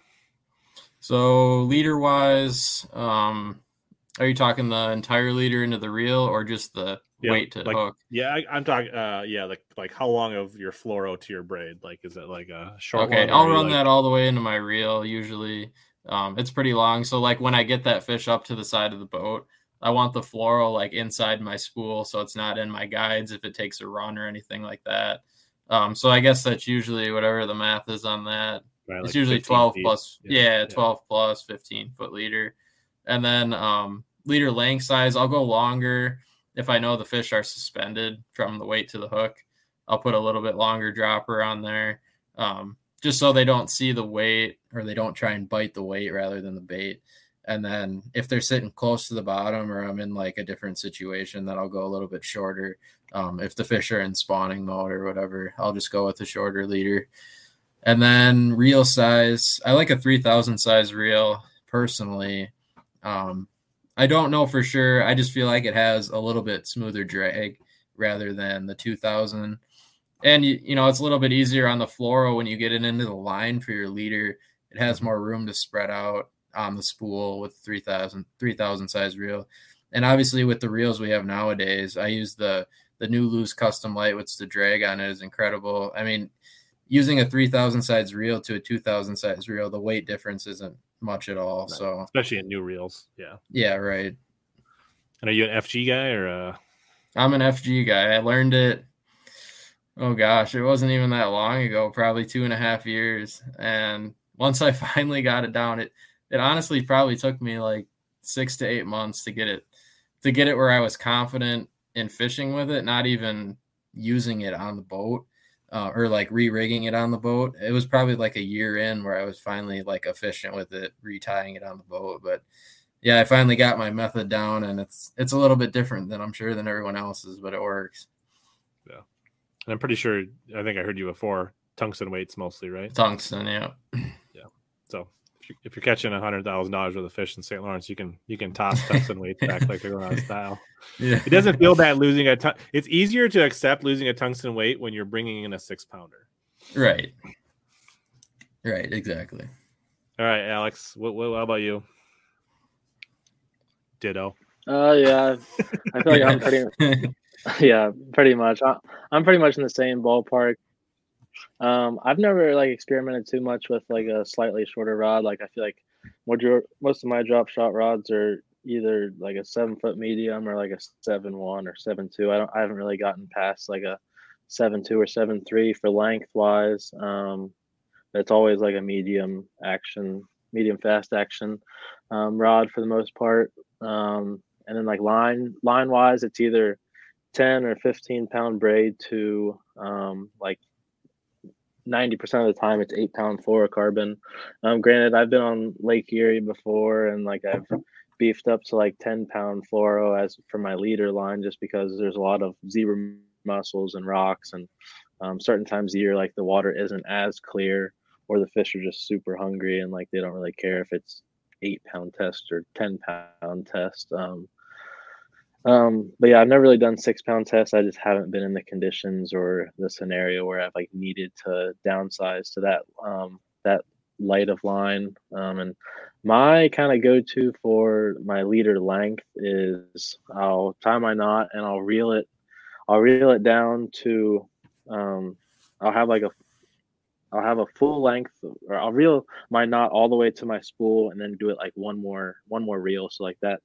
So if I have a seven foot rod, I'll have roughly like sixteen feet of like leader line, um, just because sometimes you break off or you're retying or like your weights fly off and uh, things like that. Um, and I keep it like pretty simple too. Um, I use either a number, like either one or two uh, size drop shot hook, and like I nose I primarily nose hook it. I've never done I've never really explored much with the uh, when you kind of thread it on, um, just because I feel like you lose a lot of action on a lot of baits like that. Uh, I, I nose hook it as close to like the tip of that bait that I'm using, like as close as I can, just because for like a drop shot hook is already pretty small, um, and so if you have that bait in there and the fish does bite it, like you want that bait to be like kind of as small as possible, like in that the bend of that hook, just because you want as much leverage as you can get, and like like in hopes like when the bait when the fish eats the bait or it jumps, like that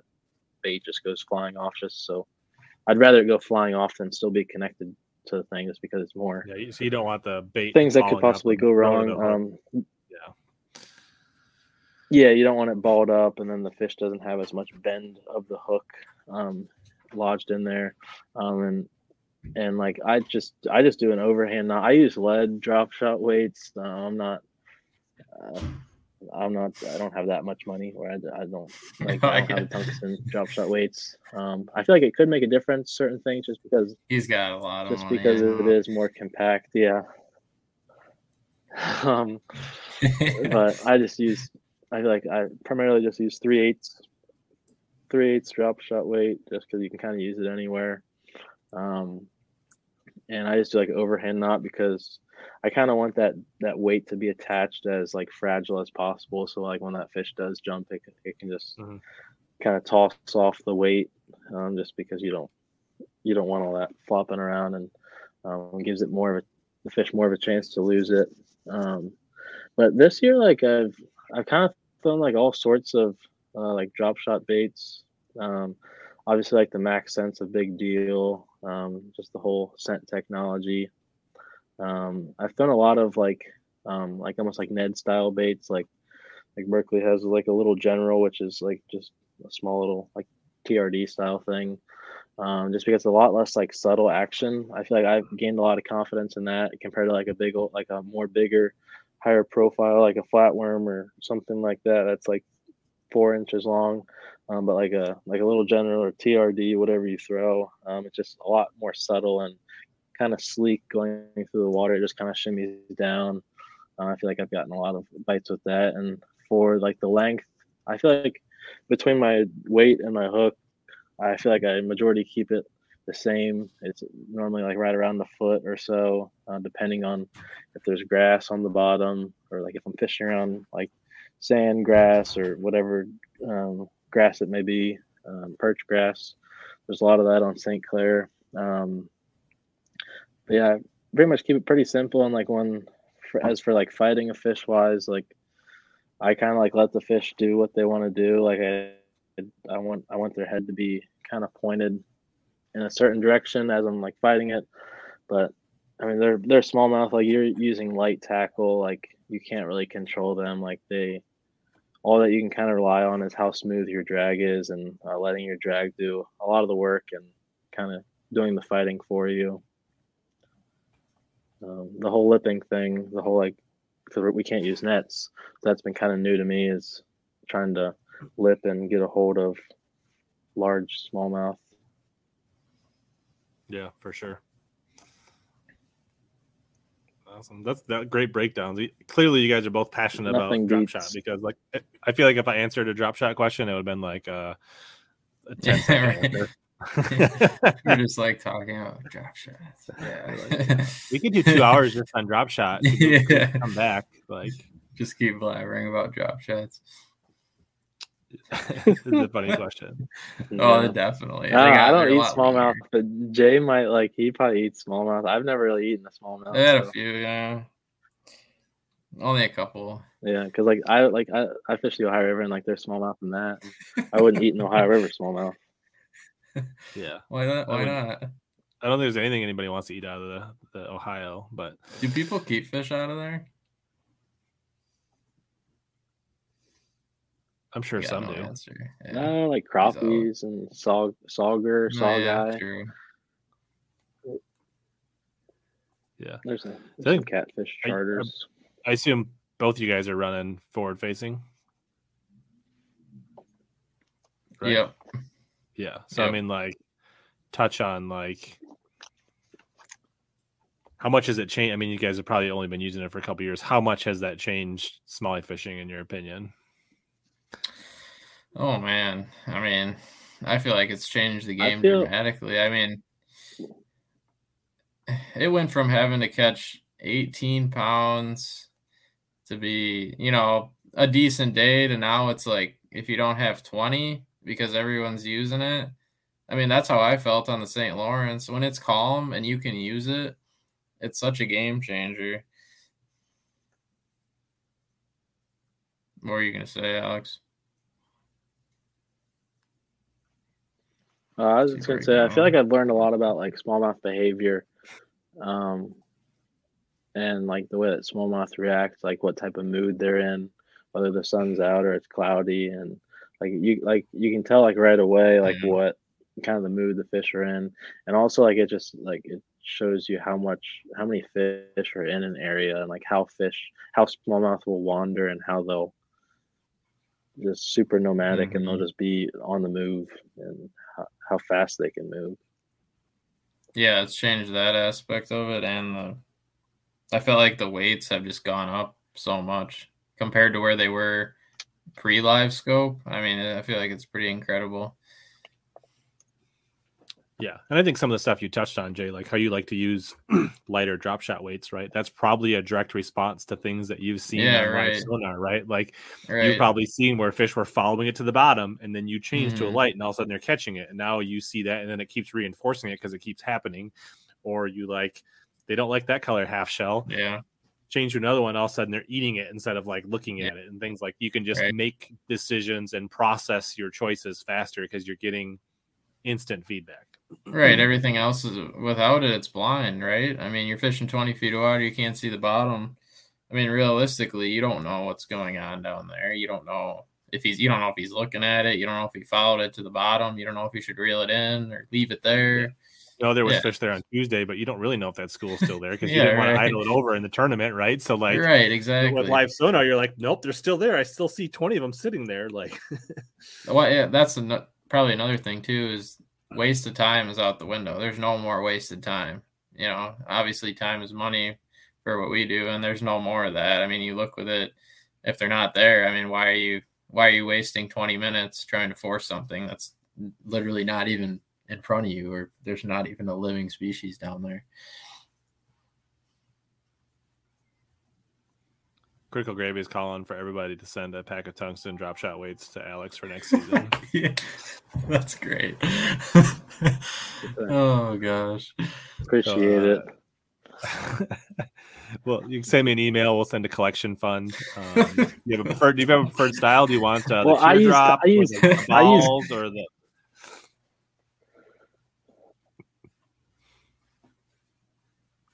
I use tungsten, or like I use tungsten. I, I like I use lead for drop shot weights. Like, but I do yeah, use tungsten. I'm not like that. I'm not like that. I'm not that impoverished. I can flip with tungsten, guys. The old ball and chain. Oh, that's funny. Nice. Cool. Well, I know uh, Jay, uh, you wanted to kind of yeah. keep it. Not, didn't want to go a marathon show. You probably want to hang out with uh, the missus. That's I assume her walking in the background is reminding you that like that's we were supposed time. to watch. A, we're supposed to watch a movie tonight, Jay. Um, so, yeah, no. so I want to thank you guys for coming on. That's awesome. Really appreciate it. Um, but, yeah, thanks uh, for having us. Yeah, so good luck in uh, twenty twenty-three. We're going to hang on here for a few more minutes. I got a few things I want to show off. So everybody that's okay. watching in the chat, you don't have to go anywhere, but uh, we're going to let Alex and Jay go uh, and get back to – you guys got some lake prep, some sleep to get. You know, things got to get done before uh, Okeechobee, right? Lots yeah. of stuff's got to get done, yeah. We got to get the boat yeah. wrapped, and we got to drive down to Florida. Yeah, I want to plug in one more uh, thing for it. Sure.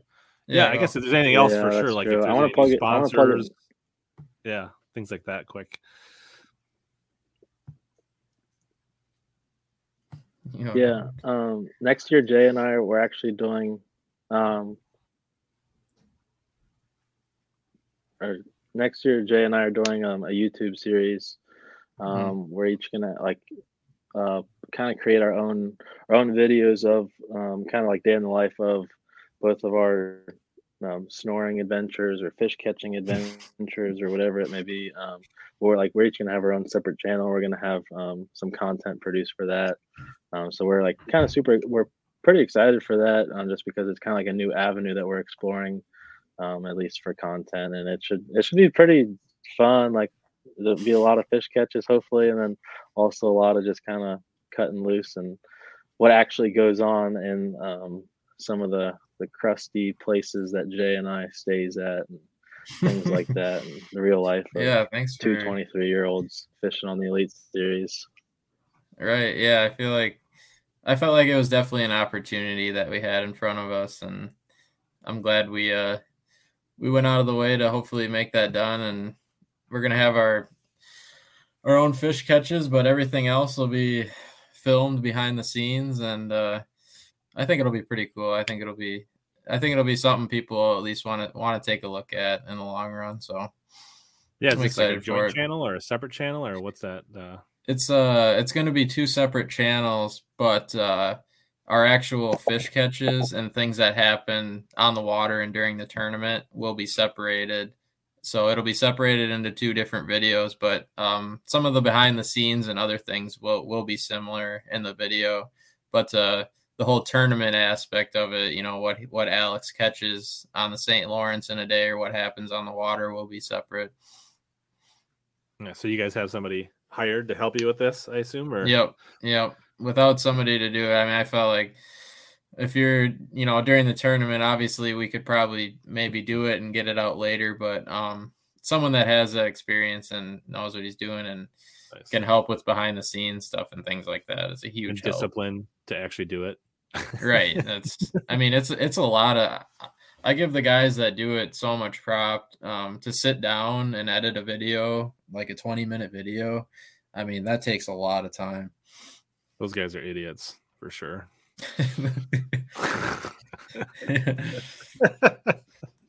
uh, so we'll just, I mean, go, are those channels out there where people can search your name and find them? Are they created um, yet? They're not up. They're not currently up right now, but um, look for them to be up, you know, February of next year when we go to our first tournament, because these are, these are going to be tournament based videos with mixed videos in between. We're going to um, obviously we're going to spread off and do our own videos when we're not actually fishing tournaments, but um, just a little bit of a jump start um, to film the actual, you know, what we're doing, like what we're doing on the road.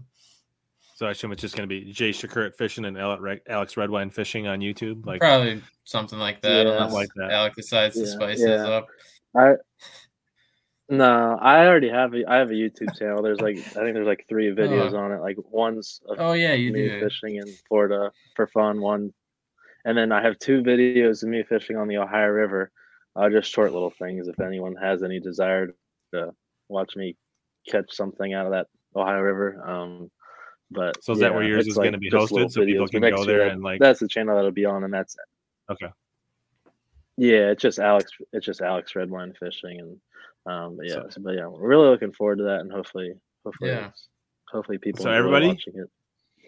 Go subscribe right now, and Alex can get a big jump on Jay in subscribers, and then that'll be the first step to beat yes, Jay twenty three. Yeah, that, yeah. Nice. Ha- hashtag beat Jay twenty twenty three. Oh my god. All right, dude. All right, guys. I'll Lots to, of fun. I'll probably put that in my own thing too. Nice. All right. Well, we're gonna keep answering a few questions and hang out. Thanks for jumping in, guys. And uh, you guys. Yeah, uh, no problem. Appreciate you having us on. Yeah. Good yeah, luck this year. Sure. Thank you. All right. Thanks, guys. That was awesome. Um, that was fun. So. Hope you guys enjoyed that. We're gonna keep the thing rolling here a little bit, just because um, in case in case T K's watching, and I don't want him to be upset with me. I know Amy was here. I don't want him to have to watch any uh, reality T V too early tonight. I did see uh, Amy bopped in earlier and said hi. We were rolling, so I didn't get to say hi, Amy. If you're still around. Speaking of Amy and T K, I do have some some mail. Got a couple things in mail, so I did get some. Uh, uh last minute stuff for uh uh kind of some Cyber Monday, Black Friday stuff, so um I'm gonna open those up, answer any questions, kind of check in, so what's going on with everybody. Reminder that we are uh, powered by Arsenal Fishing and Omnia. It sounds like the name of the channel is going to be Alex Redwine Fishing or something like that. That's already out there, and then Jay's still got to create his. um Amy's still here. What's up, Amy? Sounds like you guys mostly liked it. Um, I'm almost exactly their age combined. I'm forty-four, so if you if you uh, add them together, they're almost uh, the same age as I am. Yeah, your math was a little bit off, A J, but we'll let it slide. It made for a good reel. I'll make my own link sausage on the phone. There you go. Getting that getting that deer made into venison. That's awesome. So that's cool. All right. Uh, what the, so we got the uh, the to be determined, or the pack from uh, Tacklecraft. Uh, as a man, I haven't even started shopping for. I had one thing come in, but no, I still need to uh, go. Um, bad math. Uh, math is not your strong suit. Um, how's my prep going for next? I'm still trying to figure out what I want to fish next year. I started laying out schedules. I want to fish the B F Ls, trying to figure out how I'm going to swing that with time off. Um, making a list of things I want to get for the couple things I want to get for the boat. Um, all right, we got some some hot link venisons recipes for you, T K, from the Muffin Man. Um,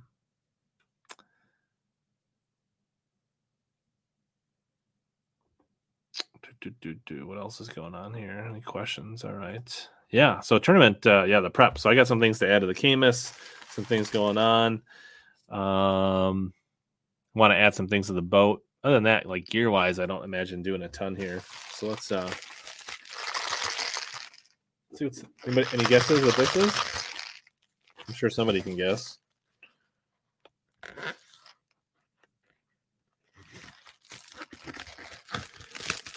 Popping up with the Arsenal. So as a reminder while I'm opening this, uh, Arsenal is still running their Cyber Month.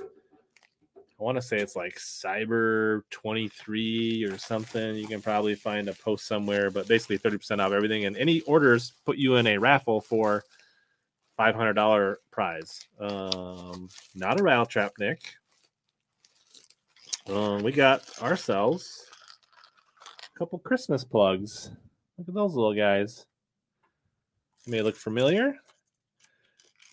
I didn't want to take the chance that I was going to get one for Christmas, so I bought two. So one is for me to, uh, I don't know, maybe put on display, festive, have it in the background for Christmas. The, uh, the Little Debbie Christmas, you know, maybe I'll fish it. Maybe I'll uh, hang it up. Maybe I'll put it on the tree. I can see that. Oh, man. Come on, camera. That white. White never works on the webcam. There you go. Better. I don't know if they still have any of these left, Amy or T K. Are they all gone? Can people still get these? I'm not sure. So, yeah, grab two. Maybe a, a video. I caught an eight-pound bass on a Christmas cake. The Christmas lights. I got red and green right here. See them? Six left. There are six left. So if you want one for your Christmas tree... We could do, a, oh, yeah, I know what you're talking about, the Christmas. That is a good point. I think I still have those. Wait, wait for it. I forgot all about this. I can't believe that we forgot about those. Completely forgot. Who was the one that... Uh...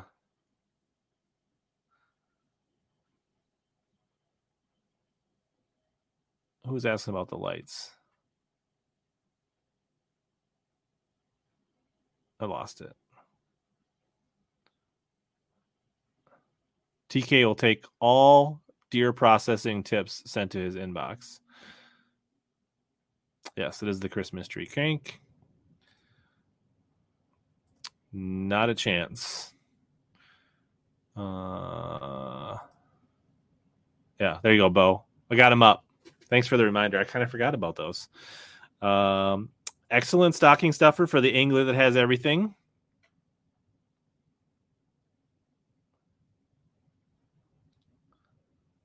Tacklecross is a good pre-spawn bait. Oh, yeah. Could be wild theme. Let's go with it. Uh, festive A F. There you go. All right. So this one is for me.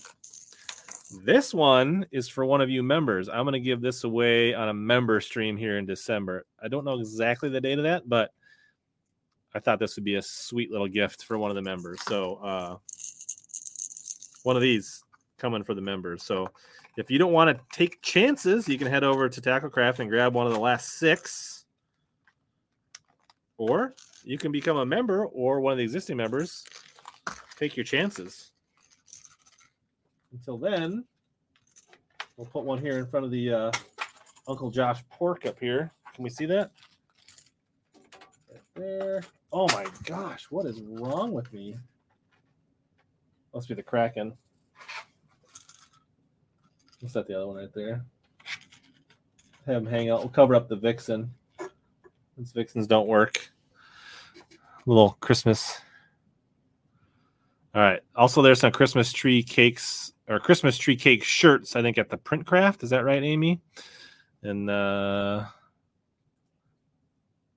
oh, T K, grind cheap bacon into your ground burger. Uh, yeah, probably a team trail. I don't know which one. Trying to figure it out, what's going to work. The nice thing about the team trails, they're all on Sunday, which helps save time off from work, which the problem with the B F Ls is they're on Saturdays, so it's hard to practice two days without using two weeks of vacation. That's my conundrum. Um, all right, so there's those. And then I got this, which was another Cyber Weekend purchase. This uh, particular company had, I think, thirty percent off they had on the site. I'm pretty sure it is now since gone. But... Uh, Something kind of caught my eye on there.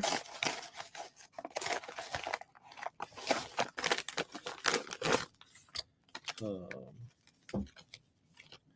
so the uh, and I didn't know what exactly, hard to tell exactly what they looked or how big they were, but uh, they look like kind of chicken style jigs. So these are Bryant's Custom Jigs. And I got them a little heavier. Got the Mustad version in a three quarter.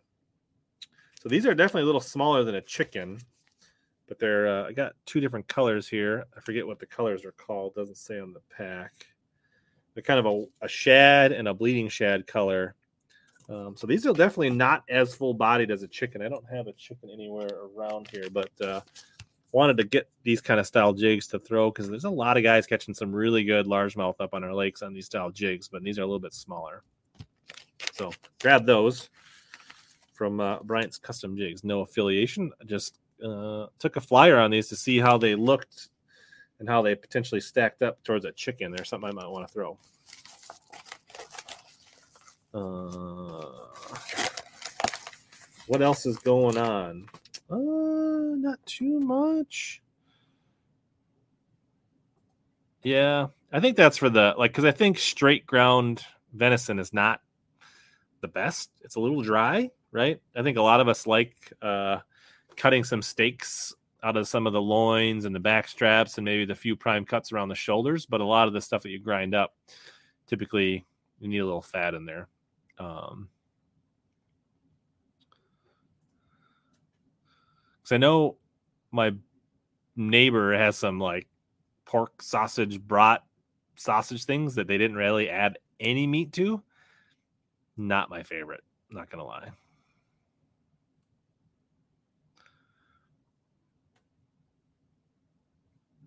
Yeah, I agree. You know, I, not a popular opinion, Travis, but I am totally one hundred percent with you. Like, I like deer and I like venison, but to me, venison tops out here, and the ceiling on beef is like way higher.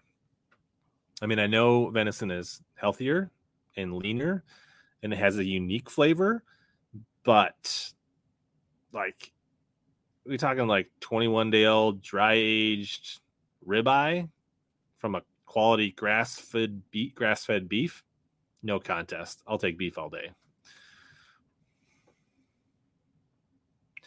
Tyler, fishing the Champs Tour. Same thing there. All their tournaments are on Thursday. And hard to roll into an Every Fish Counts event, fishing on a day and a half of practice. So, um, and everybody else is putting a week out there.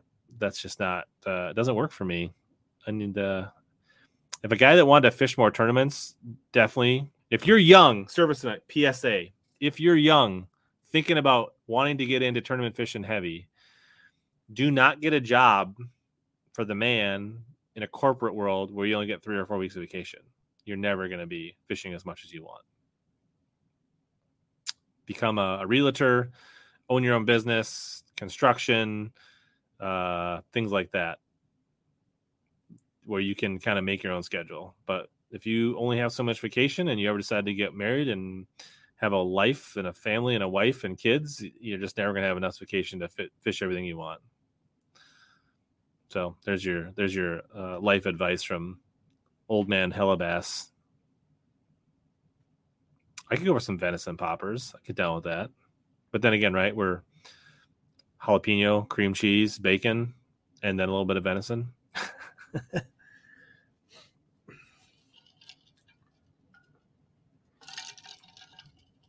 Whoa, most controversial comment of the night in here from A J. Well, that's because you're too busy baking muffins, A J. You don't have time for beef.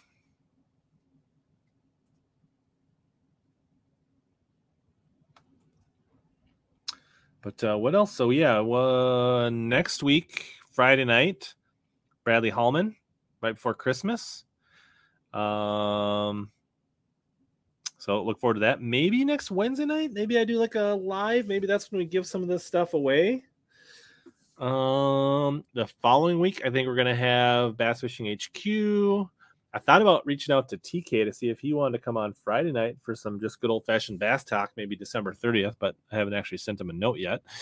Um, maybe a little late night after Bean goes to bed, you know, just get into like two, three hours of just deep bass chat. Um, Yeah. If you can just live off somebody else's money, then that's ideal.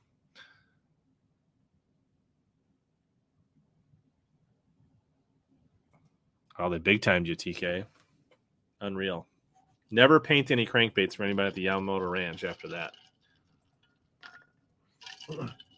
Yeah, I'm excited to have Hallman back on. That was a fun, I feel like that was a really good stream that we had a while back when the audience wasn't super huge, but we had some really good discussion. That one's probably worth uh, going back and listening to. Uh, Hallman shared some really good sage advice uh, for tournament anglers and just fishing in general. Um, so excited to have him back on. He's a really good dude. So yeah, who's uh, uh, anybody on here got all their Christmas shopping done, or are you like the traditional mail where you haven't even started Christmas shopping as God intended? Um,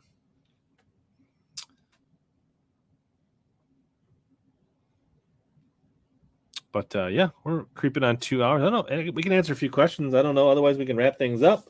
I know mainstream fishing and uh, fishing the Southeast, I think it went live at nine thirty Central. Um, I kind of set up an auto redirect, so hopefully you guys that are still on here will just get thrown into Jermaine's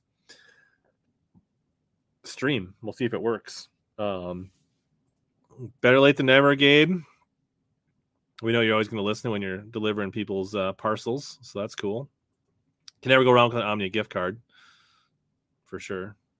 If they don't like them, hopefully they just give them back to you. A k- kayak for Christmas. There you go. Join the Plastic Navy, Amy.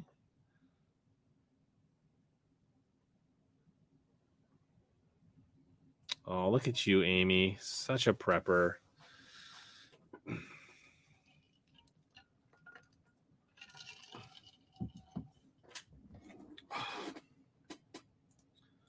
But, uh, all right. Yeah, I don't, man.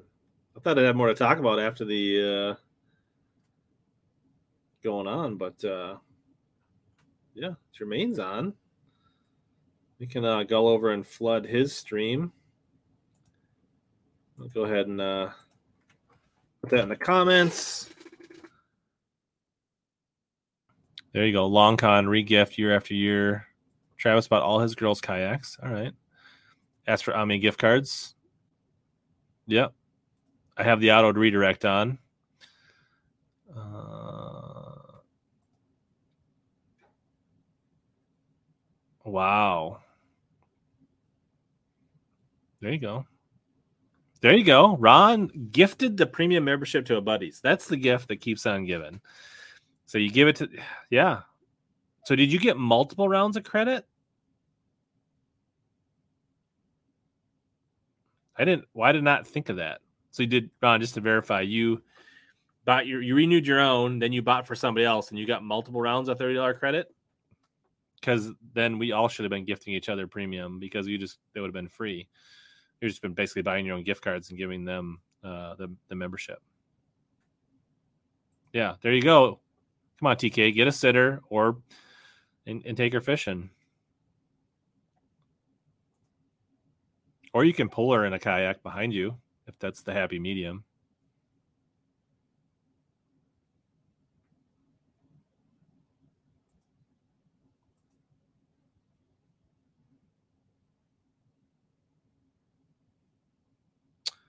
Uh, I only have a couple of the, I have the, the, is it the wreck?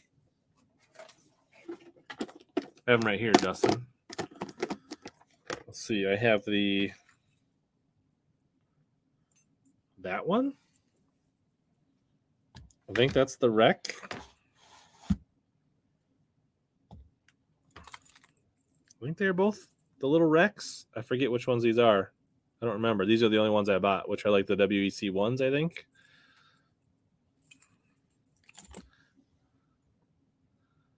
Wow.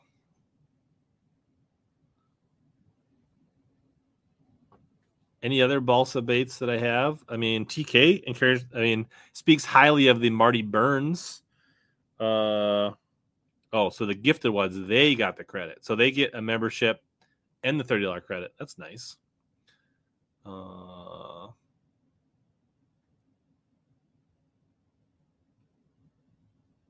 Yeah, that's the wreck.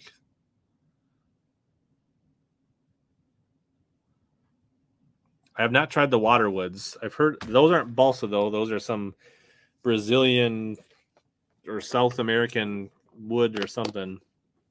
Uh, but other balsas, I don't know. Most of mine are like like the Method, which they don't make anymore, which are sketchy. And then I've got some actual W E C balsas. I've got a couple um, Bagleys. I guess I would probably just go with some Bagleys if we're looking for like kind of uh, regular balsas. And then uh, if you want to get a little bit nicer, the Black Label is probably a good option. There you go. Andy stocked up on the cheap bass hack. There you go. The Marupa wood. Yeah. Wow.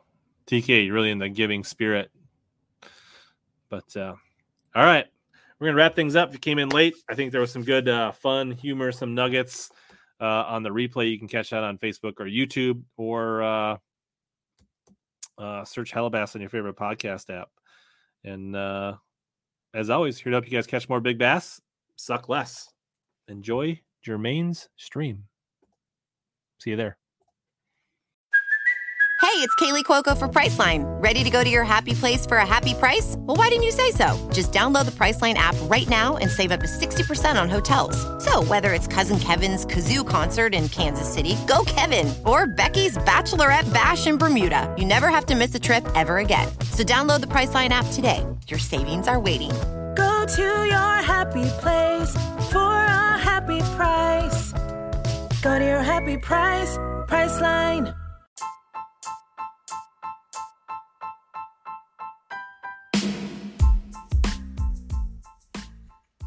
As always, thanks to all of you that hung in till the end of this podcast. This has been another episode of Hellabass Bass Fishing Podcast Experience.